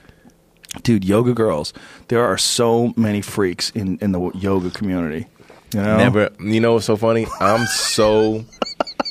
I'm so uh, above board. Like I've gone. I go to yoga, and I do my my thing, and then I'll I'll look, but I'm like I don't even know how to make this my spot. You know what I mean? Like some Right. some guys, yeah, let's go to yoga. Like they they know because I, I heard one of my my yoga teachers hit on a student, and the line was so lame.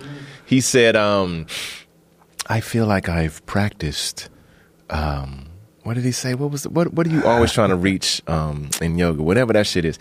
I feel like I feel like I've practiced something, something, something with you before.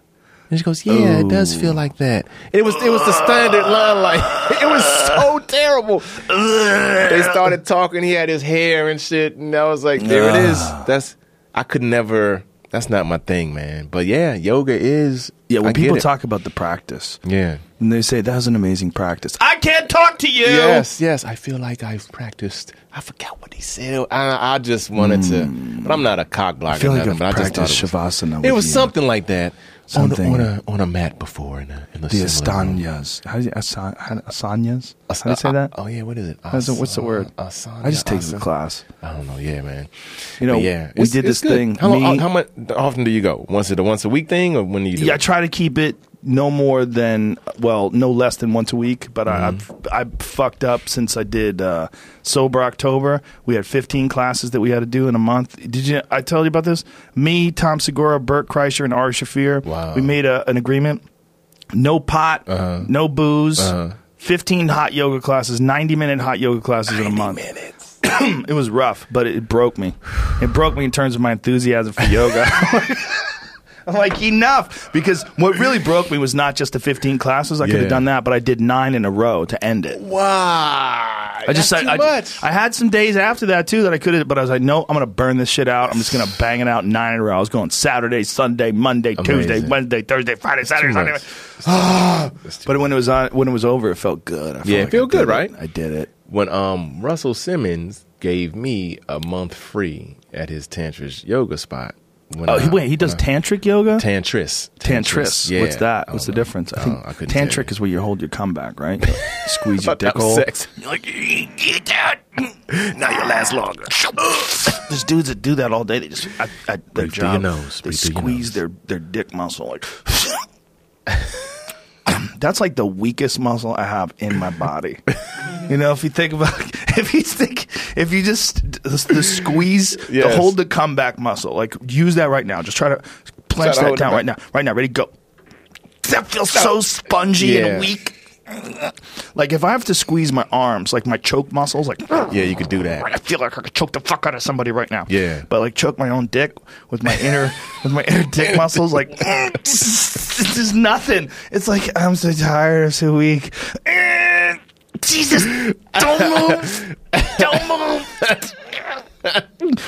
Those muscles have zero conditioning. I remember somebody told me. You know how you do dumb shit? Like I don't know if you ever did this, but somebody told me if you press on that area like really hard, Right. for a couple of seconds, like it won't do it. right, that you won't come. And I tried that shit before. That like a- shit didn't work. garden hose. You, got to bend the garden hose. right, it came out You're basically more. choking out your dick. You're choking it out. You got to just like get a gable grip and go down there and just smash the base of your dick like you. I just I just come and apologize. It's like, hey, I got what I wanted. I'm sorry, man. Give me 20 minutes. well, we were reading about male Kegels once. Oh. Like male Kegels, and I'm like, listen, I don't care what anybody says. This is to tighten up your butthole for butt sex, but they're not talking about that. They're like sort of dancing around that, like Right. all the benefits of male Kegels. Like you can control your bowels better. Well, control your Control- bowels that's the better, right. What, what do you mean better? Like who's out? I mean, it's one thing you got diarrhea, but like Right. regular control of the bowels is pretty much hundred yeah, percent. it's out. It's coming yeah, out. I know what I'm doing. It's fantastic. oh man. Oh, you know what's crazy? So uh, it's probably this is nasty, but so I'm an only child, right? So growing up, like shit would happen to me, and I would just be like, "Well, what what the fuck is that?" So when I take like really good shits, like I cry, like out of one eye for some reason, and I'm like, "Why is this happening?" So, but this is this is when it worked in my advantage. My son, something he was doing something, and me and my wife couldn't figure it out, and then it one tear was, I go, I go, oh, he's taking a shit. He gets that from me. Like, and it was it was accurate. He had the shit, and for something was going on, and so then we helped him and adjusted him. And I, I, my wife, if she watched, she watched it, she'll find out about. She does not know that about me just now. What I just Now she her. knows. But that, that's how I was able to crack that mystery because everything is a mystery. Right. And I go. What's he doing? He was just sitting there, but he had this look on his face, and then like one tear came out. I go, holy shit!" I just passed that on to my feet. Oh, that's so crazy. Yeah, What a random isn't that thing. a random thing, man? Like it's so crazy. Uh, yeah, I don't know. I don't know, man. that's so strange. Yeah, it's so crazy, man. It's weird how the, the the body works. Like sometimes I'll just be driving down the street and a tear will roll down my cheek. I'm like, I'm not even sad. Yeah. I'm not Yeah. happy. I'm not sad. Like, why am I crying? It just come Like, down. just sometimes come it's just down. leaking. Right. It's amazing. Man, you know what else my body does? if I'm in a room and I'm supposed to be awake, you ever get like sleepy sometimes? You get Yeah. sleepy? If I get sleepy, my dick will get hard. it's like it's like my dick is on lookout. like my dick is like I, I got it. Oh, from he's not You- paying you take a attention. nap. Right. just fuck around. Right, you Scan the area. so sometimes I'll be in writers' rooms and I get sleepy. And my dick will start getting hard. I go, oh fuck! So then I, I'll try to go to the bathroom to throw water on my face, but now I'm slightly like erect, getting up, so I'm making sure nobody's looking at me. Like, right.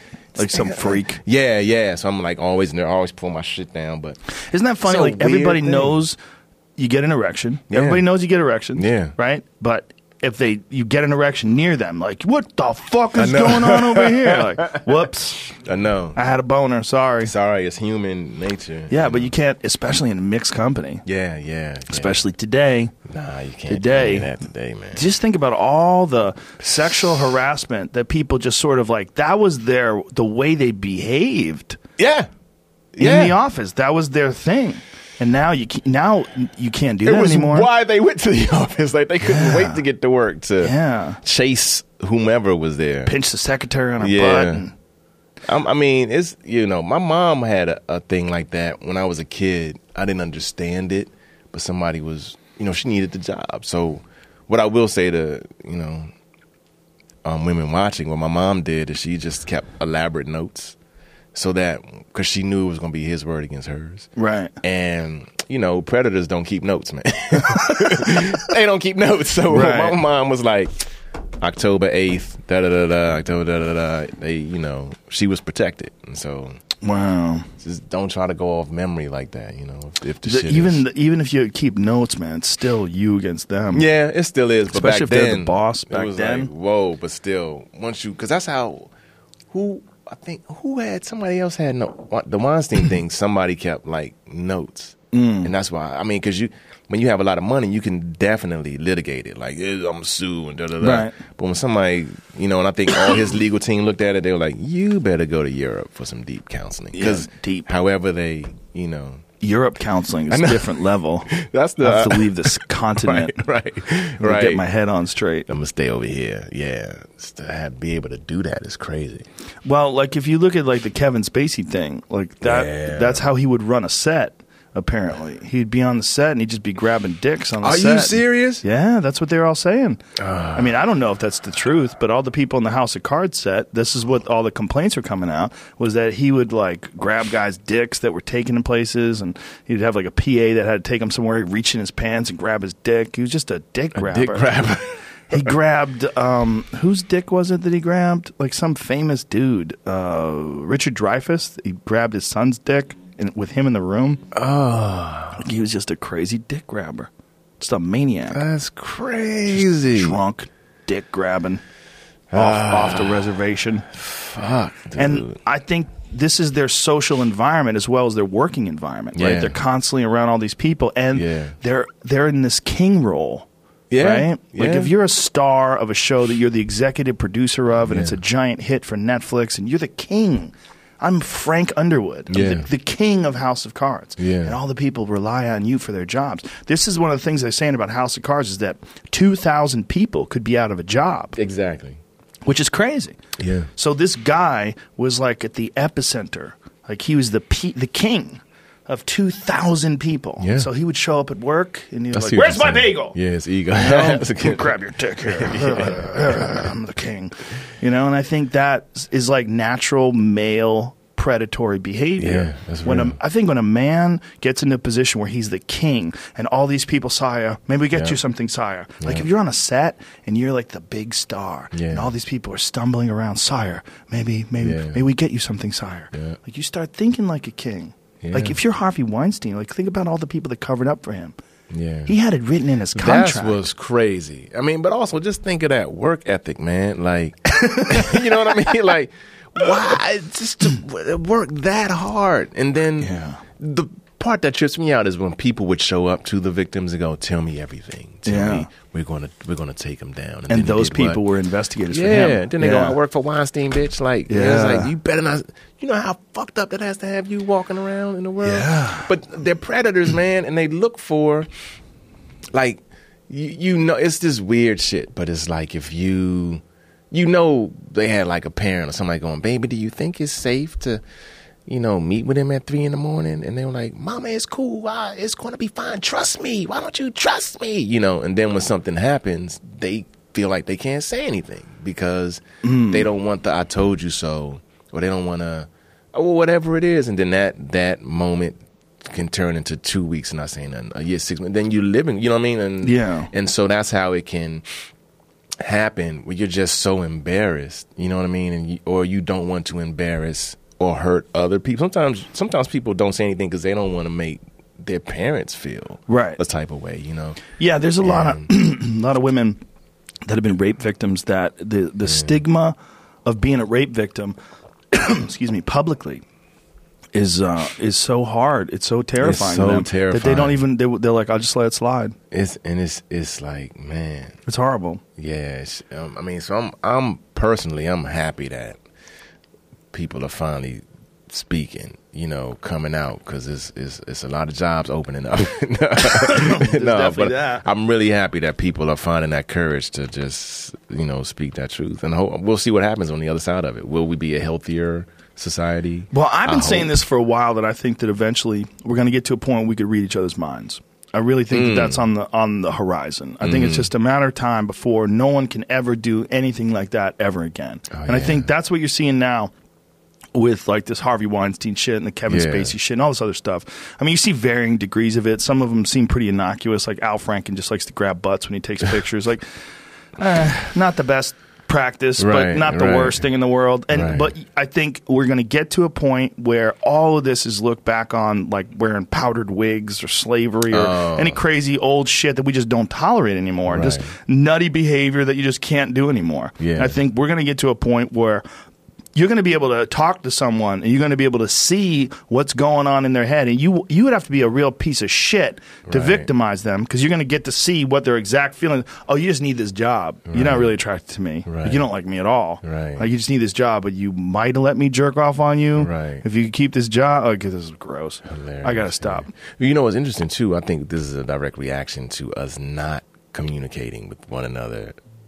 You know what I mean? Yeah. Mm-hmm. Today, like today, like everything is text. Like my boys that are single, they, you know, they they getting girls through text. Like, have you talked to her yet? Nah, Right. man. But she's sending me like all You this the thumbs. So you're not really yeah, and Yeah. everything can be taken out of context, what have you. But Sure. when you but yeah, it is getting to the place where you're going to have to be really clear with your intentions. Like a you're going to be able to see it you're going to be able to see, See it, intentions yeah. on people Oh wow! You know, another Wow. thing I think that is ridiculous, and I'm not pro prostitution, but Right. I think it should be legal. And I think if it was legal, Yeah. you would have way less of this going on. Oh yeah, Way oh, less. yeah, because that's what it is, right? It's just that Yeah. release, and people need Well, to. it's craziness. It's forbidden shit. There's a Yeah. lot. There's a lot of factors going on. But I think one of the things that would change is that people that want like ugly dudes like Harvey Weinstein just want sex. Yeah, you can just go get it. But I think for him, it's like a power thing too. Definitely. I mean, he was banging all those really hot, like famous chicks. Yeah, this drug dealer told me a long time ago is two things. He was talking about men. It says two things men understand: ass whooping or a secret. and if you can't whip their ass, you better get a secret. so, and that's uh, you know, I feel like Harvey doing that shit to a lot of people because they became huge stars, right? Yeah, There's yeah. no reason for them to ever have to respect him again. You know what I mean? But he was like, yeah, but you you know what this is, you know, take my whatever whatever his Well, that's what apparently was. he he would negotiate it into deals. yeah. He would say, "If you fuck me, you'll get more lines, you'll get parts, you'll get this, you get that." And so it's like, I mean, but that is like my man. He was like, so what? When do you know your worth, right? And when Mm-hmm. you go, well, if you, you know, what I mean, I'm good. I don't need this here. I'll Yeah. over here, or I've already the work I've already done. Like my my last work paid for all this shit. Right. Like, where you getting your money? You getting your money from something I did. You know what I mean? Like instead of thinking about it, like, oh, you can give me more money. Mm-hmm. It's like you sitting on this you got this suite from my performance. You know what I mean? Like Right. This dude wrote it. You didn't do shit. like, Yeah, you literally came up with the this money. guy wrote it. This guy shot it. Yeah, yeah. You know, Well, that's what's interesting is like he's not the creative guy at all. no, no. He's just the money guy that fucks the women. yeah. It's weird. It's weird, man. and it's uh, weird how long he got away with it for, for decade after decade after decade. It's it's it's crazy, man. It's almost like deflating. Like every person that you look at, you know, you're like, oh man, that person. Like, Mm-hmm. You know what shocked me oh. the most about Matt Lauer? That motherfucker was making $20 million 25. 25? I heard it was twenty five. I heard 20. 28? 20, Jesus, yeah, 28. bigger. they Can had I to- get 30? And they had to pay him. They had to pay They him. have to pay him out. They have to Yeah, pay him out his contract. they said I was just reading. They don't know if it's going to be uh, finished through his 2018 contract, but he also was getting flown uh, helicopter rides to his like Hampton's house daily, Whoa. so he could spend more time with his family or something. Whoa. In between Damn, Matt Lauer. things. That Missed. dude. I wonder what happened. All them, all those cats get paid out though. Yeah. How much did Charlie Rose get when he had to step out? Did he get paid out? But he was on PBS. He probably wasn't getting paid. O'Reilly got a lot of extra money, right? O'Reilly got a Well, lot of O'Reilly money. paid thirty-five mil million dollars in a sexual harassment settlement. Like, What? what the fuck could you have possibly done? Just think about it. Factually, like, okay, okay, if I give you thirty-five million, you shut the fuck up. Like, thirty-five million is a J Lo house. Hold up, Joe. This is fucked up, but that victim should be a motivational speaker. like, that victim should motivate Yeah. to talk to other victims Well, what I did was paid. first Yeah. thing I did was I limped around him. I, I pretended I couldn't walk good, and I, I was getting nervous. I'd have to sit down. thirty-five. I appeared though. vulnerable. It worked out. Yeah. Oh, that's. I mean, that's. I wonder what he did. I mean, it was just one. I mean, another one. I think he paid twelve. There was like several different ones that he had to pay off. Like this guy was on a rampage for He- years and years. Yeah, he's a trick, man. He's in, on on the streets. He's a trick that pays well. He's a house money, thirty-five million. thirty-five, Come on, man. and everybody I already knows you're a freak. yeah. So it's like you wasted thirty-five million. Like everybody knows you're a freak. Yeah. And so, who do we? Where do you start? Like, is it the platform? Who who gave him the platform? That guy. Well, you know. I think it's a bunch of things, but one of the things that I think it is Mm-hmm. is that that world is so sexually charged. All the men are like these powerful, wealthy men, and all the women are hot as fuck, and they all have Mm-hmm. Right. short skirts on, and they're all talking about like like American values, and it's all conservative values. It's all super suppressed, and Right. behind closed doors. There's button popping and fucking, and ah, it's crazy. And snorting Okay, coke right, off right. pussy lips. Yeah. Like, woo! That's Yeah, right. America. you know? Big hypocrisy. That's uh, so, it's what's so puritanical too, though, man. Yeah. Like, they don't teach, but they don't teach sex education, like to younger kids. It's never cool to talk about this shit. No. So There's definitely that, but it's also the suppression. The Yeah. ones that are like super religious, super suppressed, Yeah. like those are the ones that have this, they have a need for an outlet. Of know? course, yes, yeah, Uh, and I feel like it's it, it's equal, right? Yeah. So the amount that you put out, you equally have, to- Right. You know what I mean? Like It's- that, uh, who was that guy, the senator or congressman, who the fuck it was, that just got busted? Like uh, having se- he was a anti-gay Oh yeah. prostitute, and it turns out he was he got busted having sex with a dude in his office. Yeah. Like, yeah, well, there you go. Inappropriate- Inappropriate behavior, Yeah. they called it. Yeah, and they they had Which to was very convenient. they had to give him the X. There he is. Anti-LGBTQ Oh. lawmaker resigns over gay sex scandal. Republican uh, state Ohio state representative. Wesley. Oh, Wesley. Wesley Goodman. He may have also previously assaulted an 18-year-old. May have. Assaulted. Is it like Kevin Spacey type assault, like dick grabbing? No, the word assault is Getting so weird. strong, man. Your It's words are everything. violent, Owen. Your words are violent. I didn't touch you. you I feel No, no, no. Your words are violence. okay. That's what comedy's headed. Yeah, He's, you know, I feel uncomfortable. I know.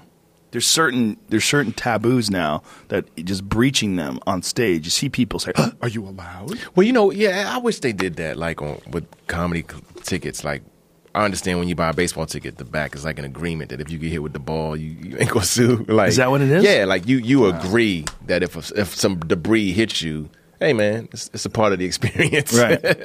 and uh, they, they need to have a comedy clubs. Like, if Yeah. your feelings get hurt, like you've already agreed to experience, Yep. you know, a performance. You know, Yeah. it's going to affect you. I don't know how it's going to land on you, but.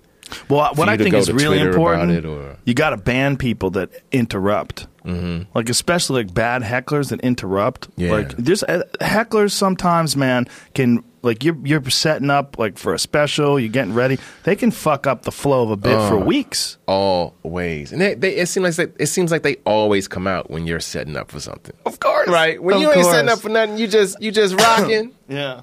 Perfect. I got I gotta I gotta lay this down. Before I, here they come.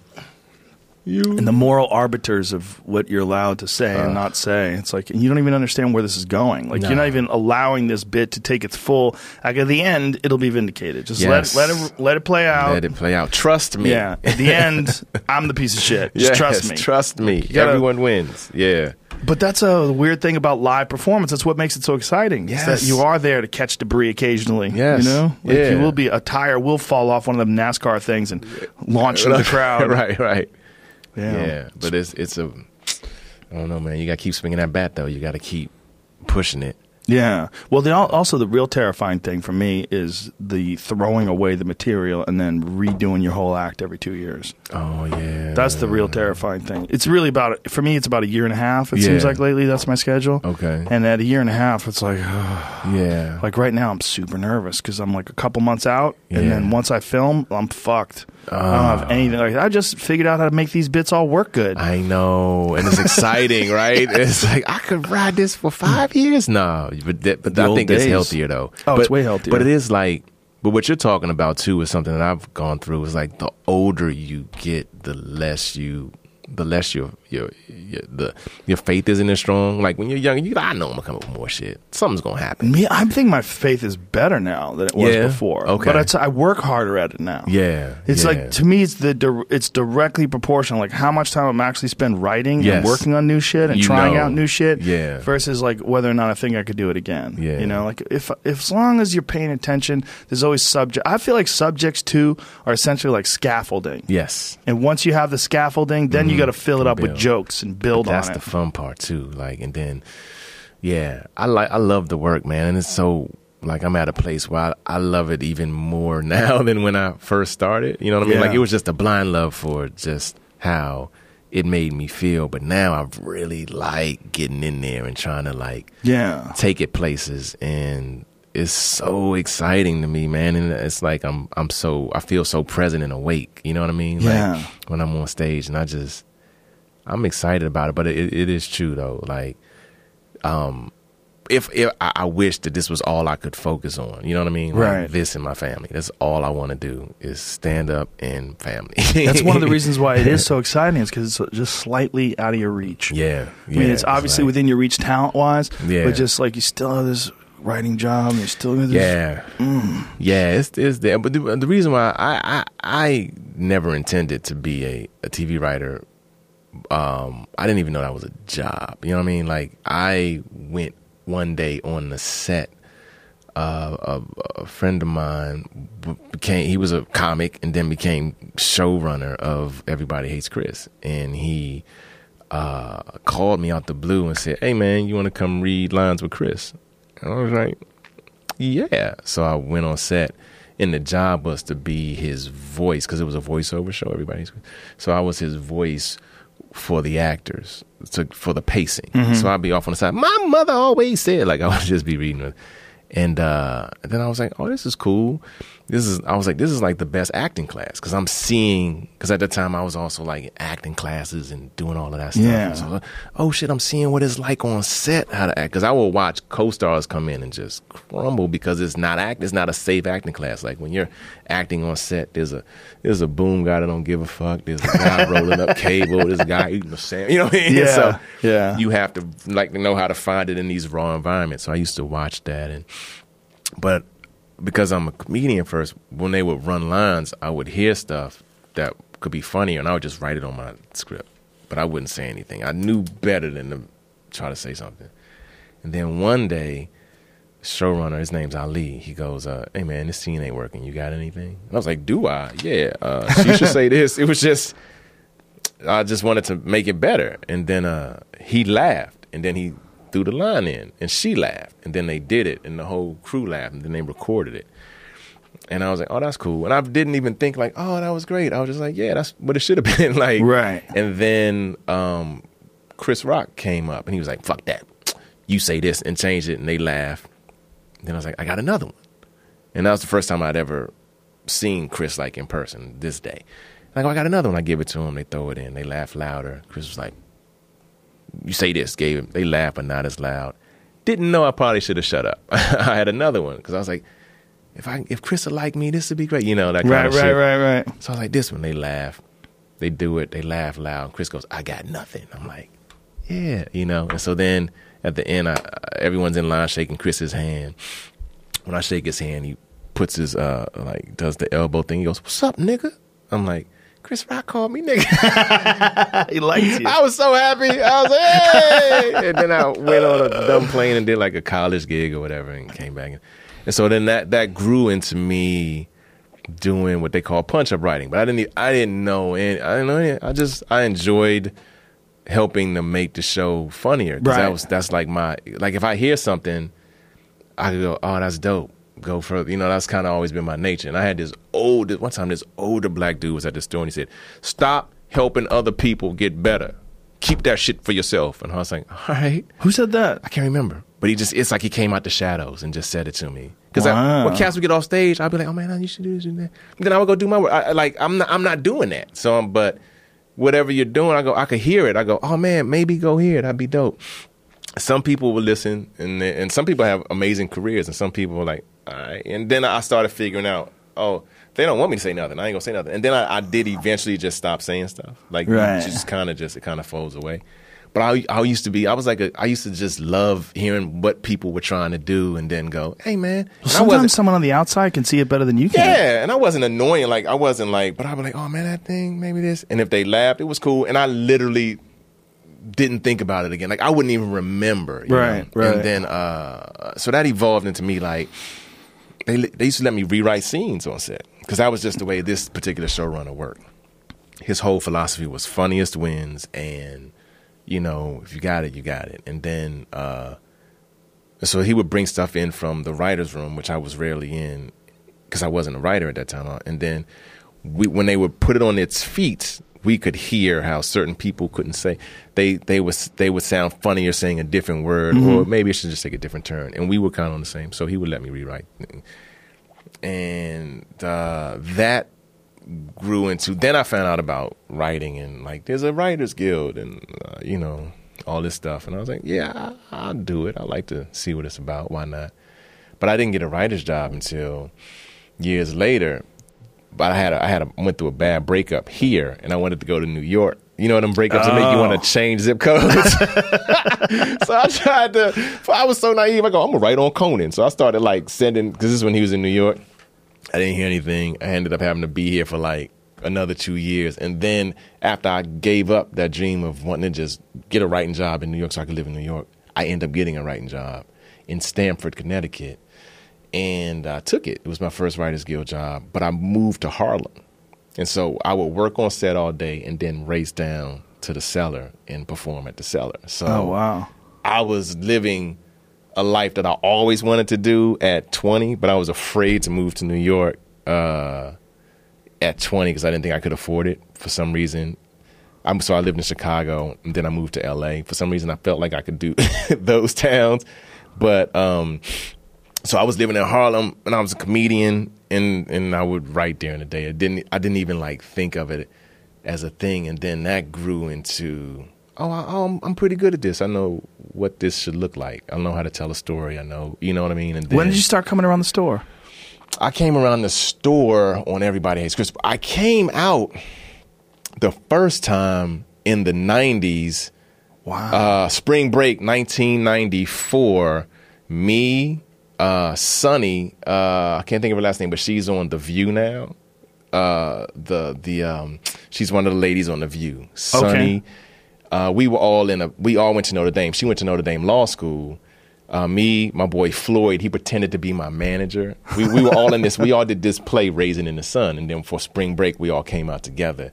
And I went to all the comedy clubs because I was doing comedy at Notre Dame, and he pretended to be my manager. And I got up on like some some black rooms. I got to do stand up there. And we went to all the comedy clubs, and everybody was nice to us. Like, I'm a comedian visiting from the Midwest. Can I just check out the room? Yeah, come on in. Went into the Laugh Factory. Oh, this is shiny as fuck. Okay, this is cool. Nice, nice. Went to the improv. They let me in. Okay, cool. Come to the comedy store. A dude named Chewy is standing. I remember. Chewy. And I go, hey man, and some people, he was so intimidating, he made me lose the bass in my voice. I was like, hey man, I want to just go in. And he was like, do you know how many motherfuckers say they a comedian? And like he chewed me out and it scared me from the store. And I was I was like, yo, like everybody else was showing such I was not expecting it, right? Right, and I right. was just like, who is this dude? I don't want to get in there. God damn. So I stayed away from the store. so when I- scared you off? Scared me off, B. scared me off. Like so He's much the so nicest like guy once you get to know him. yeah, but so much so, like almost, I put, I put like a vendetta in my head against this dude. Like, Oh, that's I I don't hilarious. Push this dude in traffic. You know how strong you, how close you are to the street. Like, I was really like angry, and uh, I just walked away, and I was like, "Fuck this guy, fuck this place." And then um, I uh, didn't move out until 2000, right? And uh, I, I was doing a lot of commercials in Chicago, right? and I booked 10 national commercials for Blockbuster Music or something. It was me and this dude named JT Jagodowski, I think his name is. He is one of the Sonics guys, those Sonics bid, those Sonics commercials. Uh, Okay. He's one of those guys, and we did 10 of them. I was getting paid twice because they were using my hands too. It was like a video game spot. So I was a hand model getting paid, and then my face was imposed on one of my thumbs, and his was on another thumb. We did it. And so I thought I was gonna make a lot of, uh, and it was supposed to air during the Super Bowl, the 2000 Super Bowl.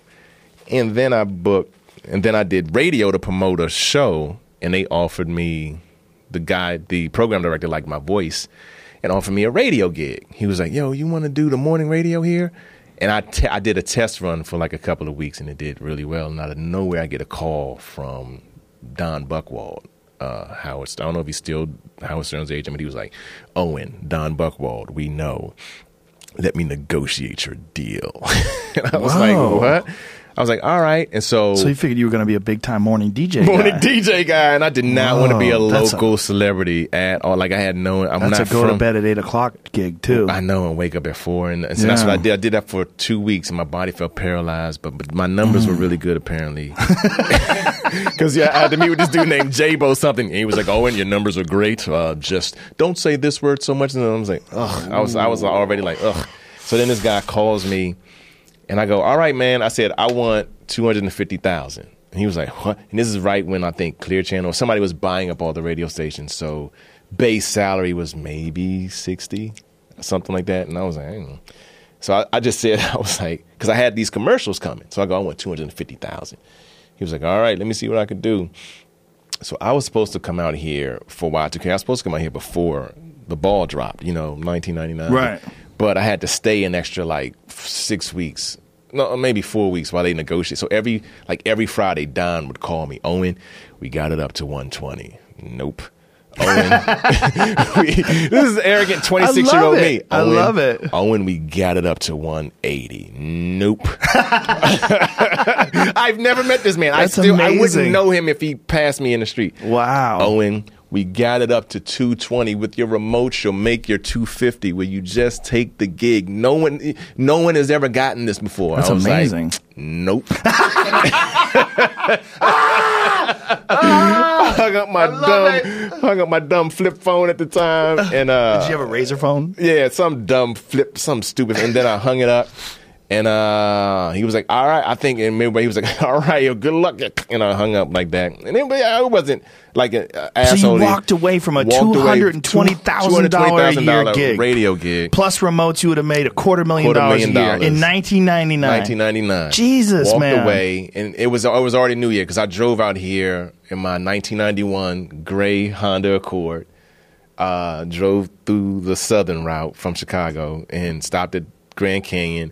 Yelled in there, "I'm gonna be famous, famous. I'm gonna make it." All that shit, and then drove, drove out, pulled in, and the copywriters from because it was a Viacom spot from the 10 national commercials that I did called me and said, uh, Hey, man, we got some bad news.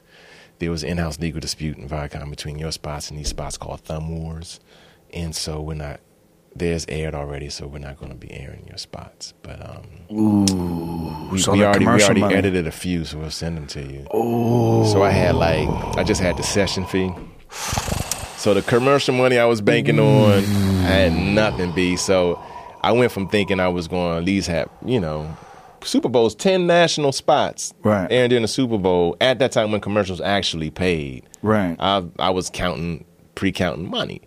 And uh, I thought I was going to at least make a quarter of a million that year, at least. And then uh, nothing. So then I, I ended up sleeping on my boy's air mattress, uh, Preacher Moss. Shout out to Preach. Did you for- ever think about calling them back for the radio gig? no, no. Wow. No. Good for I you. Never. I never. Yeah. It was like I was like I, I didn't want to be a local. I was, my my reasoning was if you're offering me a radio gig at 26, I can get a radio gig at 56. Like it's a voice. You know what Oh, I mean? wow. That was my thinking at the time. My 26 year old thinking, and then um.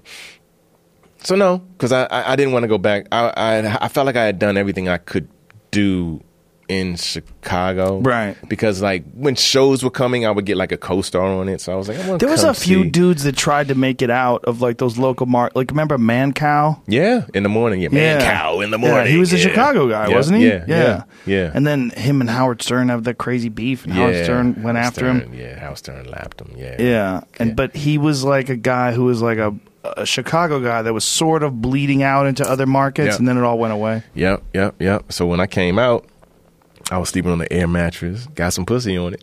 Whoa, and, that's um, strong. It was consensual. When And you uh, get some sex on an air mattress, and a girl I likes was- you that much. That was pretty good. Yeah, it's like almost like futon sex. Fantastic. It was, it, but yeah, it was. I told her I was. I was funny. I was like, this is like a poor man's waterbed. And you so crazy, you know, Right. You know, whatever. But uh, I was there for eighteen months, man, and I would drive up and go to acting class and, and Acting class. and uh, Well, you and meet some crazy fucking people in acting class. Yeah. huh? Oh my god. Yeah, man. But it was it was great. It was a great time, right? To just really like learn the art form at a different level and then just see who was out here. But I didn't fuck with the store. I was I would drive past it and I, I was doing improv, uh, you know, once every two months, in like just like coffee houses and stuff. And then um, it wasn't until I was on Everybody Hates Chris and Chris Rock was doing uh, that special where he performed in South Africa and mm-hmm. England. He was working on that, and he just said, "I'm going to the store tonight." And, and I was like, "Yo, I, I want to come see it." All right, just come. I was like, "Cool." So I sat in the OR and I watched Chris go up. And at that time, I was I wasn't in. I'm still not in the Laugh Factory, but I did the improv, and I would do the Laugh Factory on like Chocolate Sundays or whatever. But the improv, it felt like you had to have your set already worked out. Like you couldn't Fuck around. couldn't fuck around or and you couldn't really go outside the box of what a comedian is. And so when I was at the store, I saw a few comics go up before Chris, and I was like, "Oh shit, you could be an artist here." Like that was my first instinct. Like you can do whatever you think is your thing here. And then I saw Chris go up, and I was like, "I have to get in here." Like it was I was like, I, I got whatever I got. I got to do it. I got to get. in Chewy wasn't around then. Chewy wasn't around, and then. I saw. it. So then, check this out.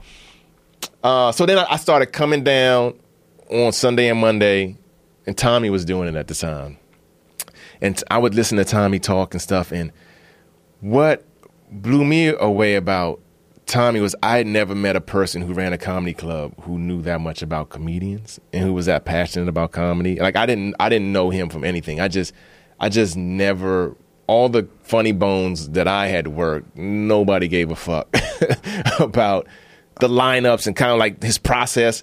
So I, I, I didn't mind him talking to me. I was like, oh, this guy likes to talk. And I was like, oh shit, a lot of people probably don't talk to him. And so then when he would talk to me about comedy, I was blown away by the his that he knew a, a specific history of it. And Yeah, you didn't get a chance to see him emerge as the crazy fuck he became. no, no, Yeah. no. So then, so uh, he would give me two minute the two minute spots. You know those two minute Right. spots, and I would do the two minute things. And then he he was like, uh, "I'm gonna give you ten minutes." And then he goes, uh, "I'm gonna give you a showcase for Mitzi." And and uh, he would call me. It's going down now, and I would drive and get all just it's not happening. I would go back home. Because Mitzi was still sick. She was sick. She was yeah. real sick back real then. Sick. Come in, go But she was home. still doing auditions then, huh? Yeah, What year is this?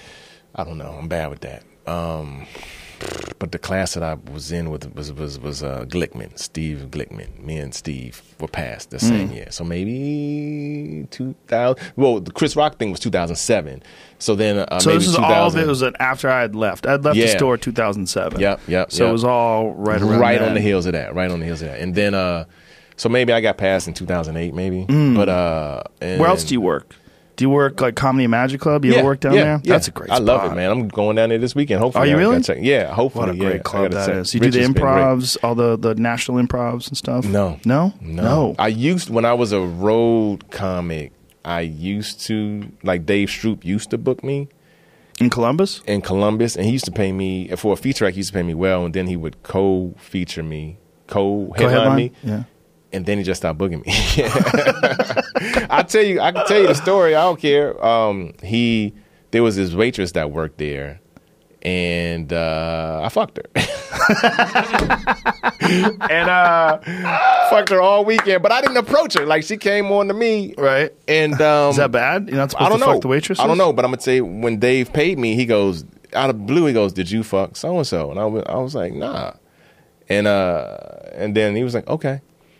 And then um, he's never booked me since then. But I didn't want her to lose. Her. I didn't know if, if I would have gotten in trouble. What So kind of a like- weird question is that? It was random, and I and again, dude, this comes from like maybe not growing up with a dad. I would have known how to handle that better. But like Yeah. if if my if my dad if I had some knowledge from that, but I I just was like I'm not going to get her fired. I'm leaving. Like I Right. so I'm not going to be like yeah I fucked. Like I was like nah. I didn't know. That's none of his fucking business. I didn't know what to do. It came Is it out of business? nowhere. Like, is he? If he's the boss, is he the boss, or are you a private contractor? You're kind of a private contractor, private right? contractor? Um, You come in. It's not like you're getting health and dental from him. nah, but the whole It's not thing like he's really your boss, but it's his club. yeah. I used to Are work. you but I allowed to used to fuck the waitresses?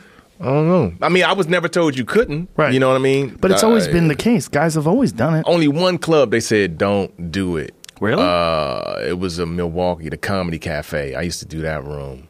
I get how they would see it was gross with the uh, comedians hitting on the waitresses all the time. But I, but I would never. do their job. uh, yeah, I would always do my. You know my energy, man. Yeah. I would perform and I would sit down. And if they came over and I would talk. You know what I mean? But I was never like. I'm not grope. I'm not. I wasn't. she chasing. came on to you. She came on to me, and it was it was it was rent like me. I wrote a show about this. Like me and this other dude, we know like you, you like we. If you're throwing the pussy at us, we won't pick it up. Like you have to literally be like, "Will you?" Oh, okay, yeah, yeah. You know what I mean? Like yeah. I'm when I'm there to do comedy, I'm not conflating. This is where I eat. You know what I mean? So I'm not thinking. You're working. I mean, I might see. I'm, I'm definitely gonna see. you. Goddamn, you look good, but I'm not gonna. That's I'm not gonna change up. You know what I mean? And so she had. I forget. I I don't even know how it happened. It was like, um, I think she asked me if we wanted to get something eat to eat afterwards, and we got something to eat, and we were just talking. And I was like, oh shit, she's flirting. Oh, that's cool. But we were away from the club. I was Mm-hmm. like, oh, that's what's up. And then she made a, I need to come back to the condo. It was like a weird, I was so goofy, like, all right. And then, oh shit, we fucking. And then, she- but it was literally no, I was no game want me. She just picked me. I, I won the lotto that weekend. Like Right. whoever she was mad at before, she was like, "I'm this dude. I want that," and that's really how that went down. Is it wasn't uh, me thinking about it. You know what I mean? Like That's a funny thing because you're, you're kind of working together, yeah, yeah. but people in bars they always wind up hooking up. Like that's like the constant thing in bars. Bartenders and the waitresses, people are always doing that. That's But like I, I rarely, standard. man. Like, I mean, I would say in my twenties, I was more like conscious. You know, I knew how to like I could change my act to get an audience member or whatever. Like, all right, she's cute. Let me talk about this topic. She'll come up. That was so crazy, you know. And then I would know how to do all that stuff, or go to the mall and invite somebody. You know that right, all those right, moves. right. But then as I got older, I, uh, I didn't care. I You're I more concentrating on your comedy. yeah, I was like, this stage time was so valuable to me. I just and I was just like, really, I just wanted to just and then I was trying to figure out because it was at, at that time, like later on, it was about DVD sales. Like, and I would hear comedians, I sell out every time. I'm like, I sell two DVDs after. So then I started going, what am I not doing? So then I I would fix that, and then it would be like lines waiting for my DVD. But I'm a horrible salesman. So one person want to get in the conversation for a long time, and I want to be nice Right. and then you just fucked up my line. Like you talk too long, you know. So I had to learn how to like keep it moving. You know what I mean? And But then I then I didn't really like talking to the audience that much afterwards. If I'm doing like racial stuff, because it would always come back wrong. I used to do this Oh. joke about how.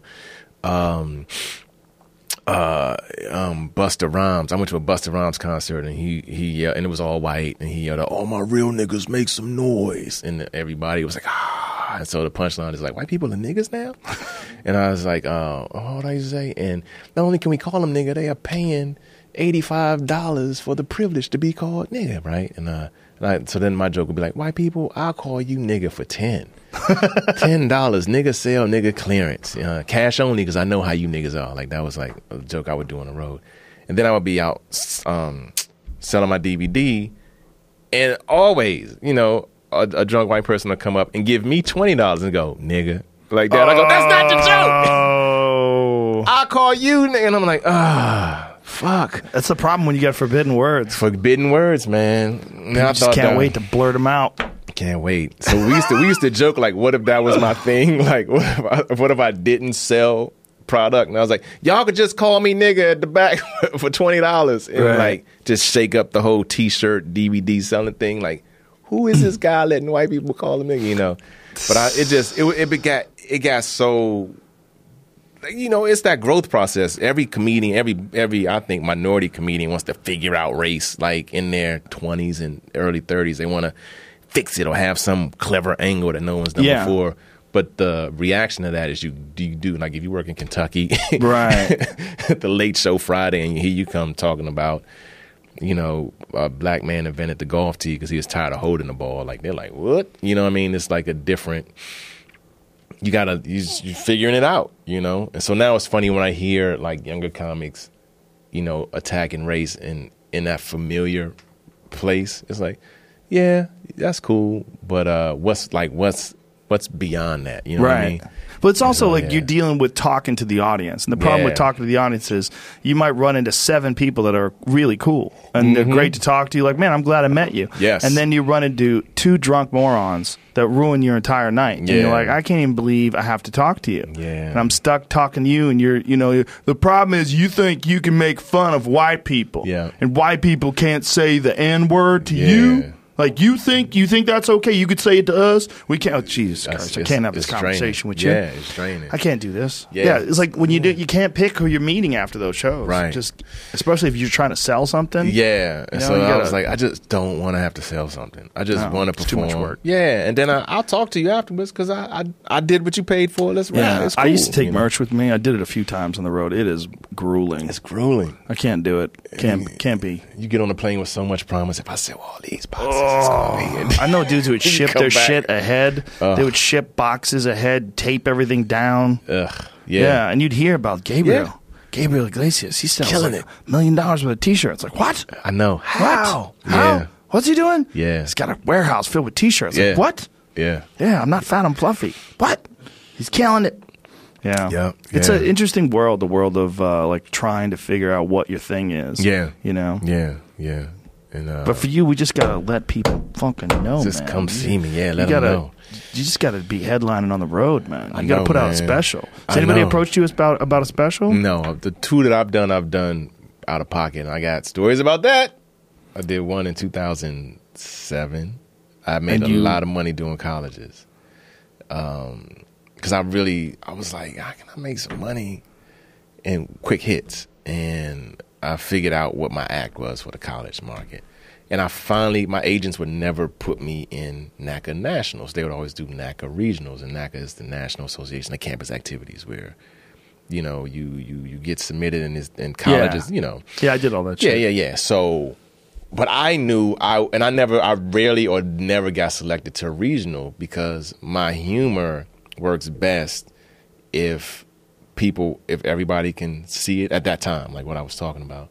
So if I did something, someone from the south would be like, "That's too," but someone from up north, man, shut up, that's dope. You know what I mean? So I, I said nationals would be my spot. They finally put me in. I get picked. I get to do it, and I and this is right when Kobe got accused of stuff.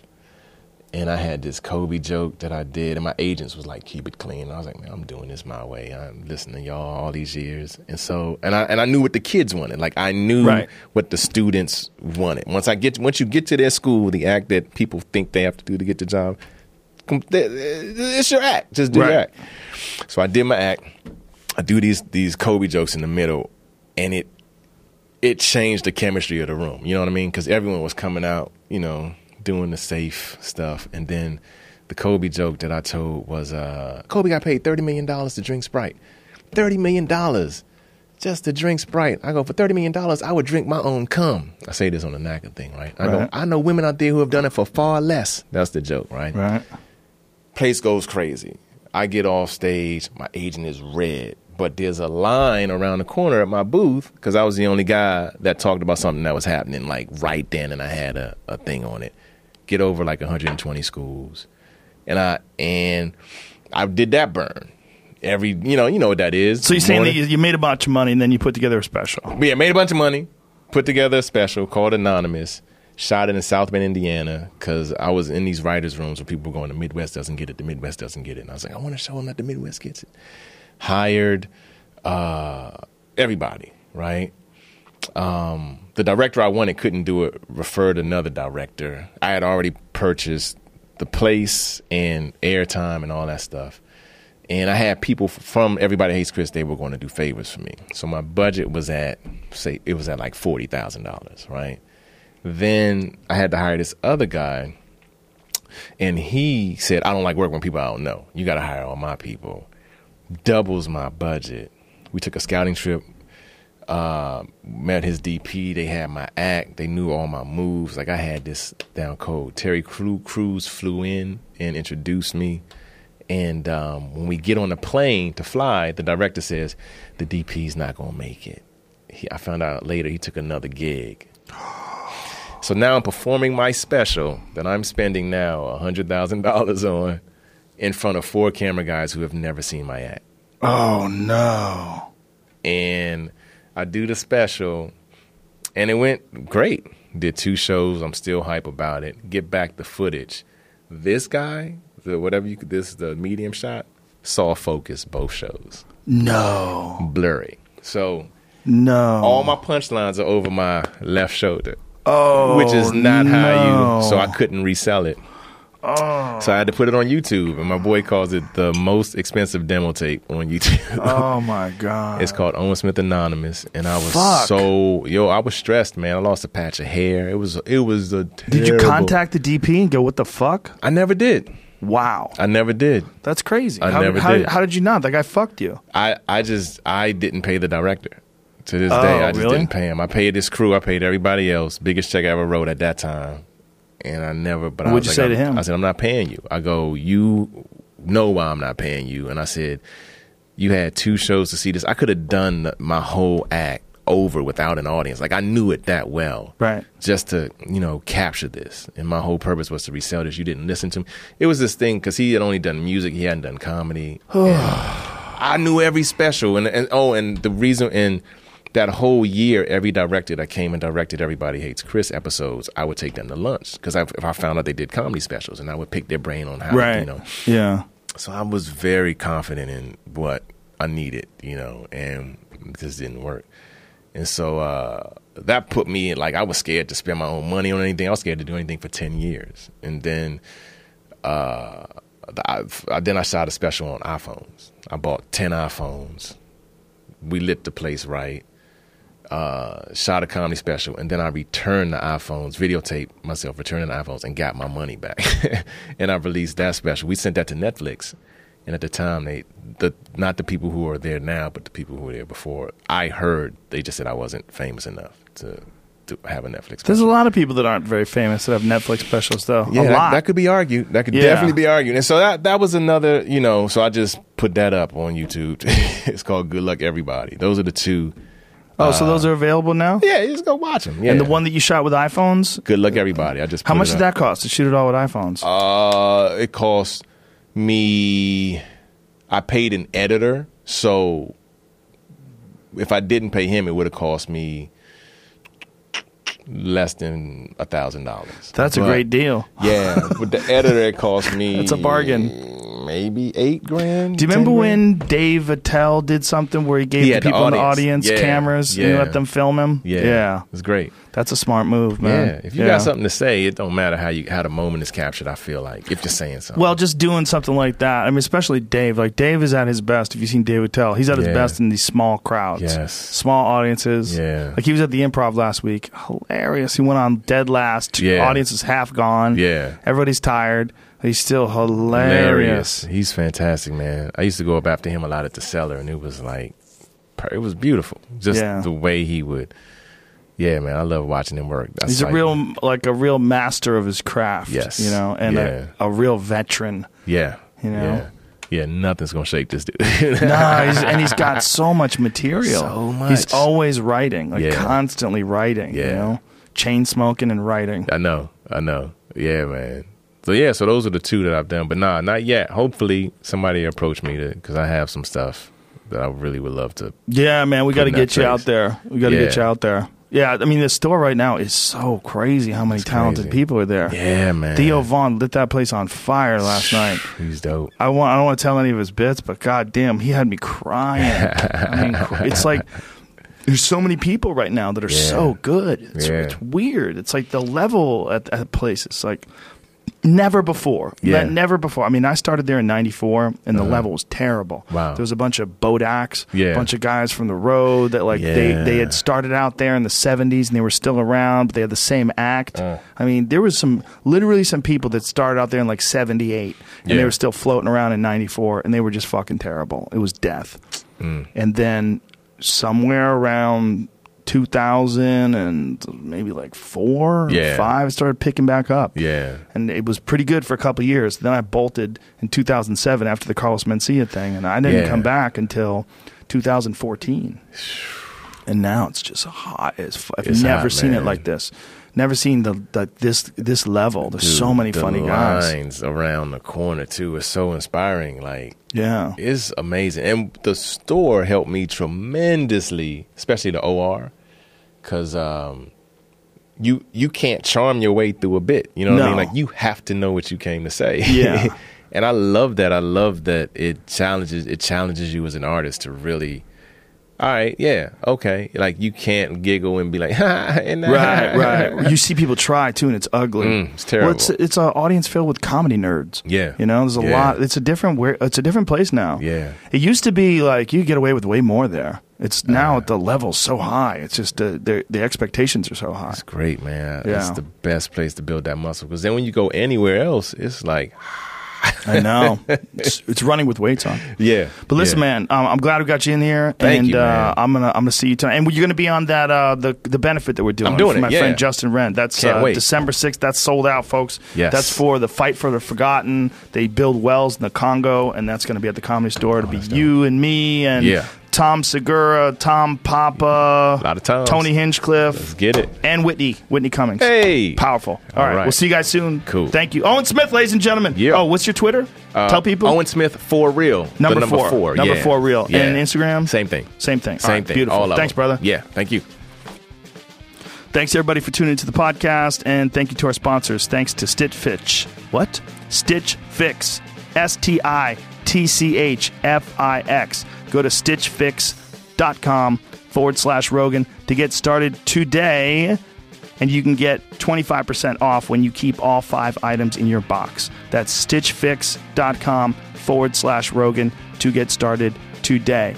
And thank you to ZipRecruiter. Go to ziprecruiter.com forward slash Rogan. That's ziprecruiter.com forward slash Rogan. Go there and you can try ZipRecruiter for free. That's right. You can post jobs on ZipRecruiter for no money. If you go to ziprecruiter.com forward slash Rogan, they will let you try that shit out. Okay. Okay. That's it. We did it. Uh, thanks everybody for tuning into the podcast. Appreciate you much and see you soon. Bye bye.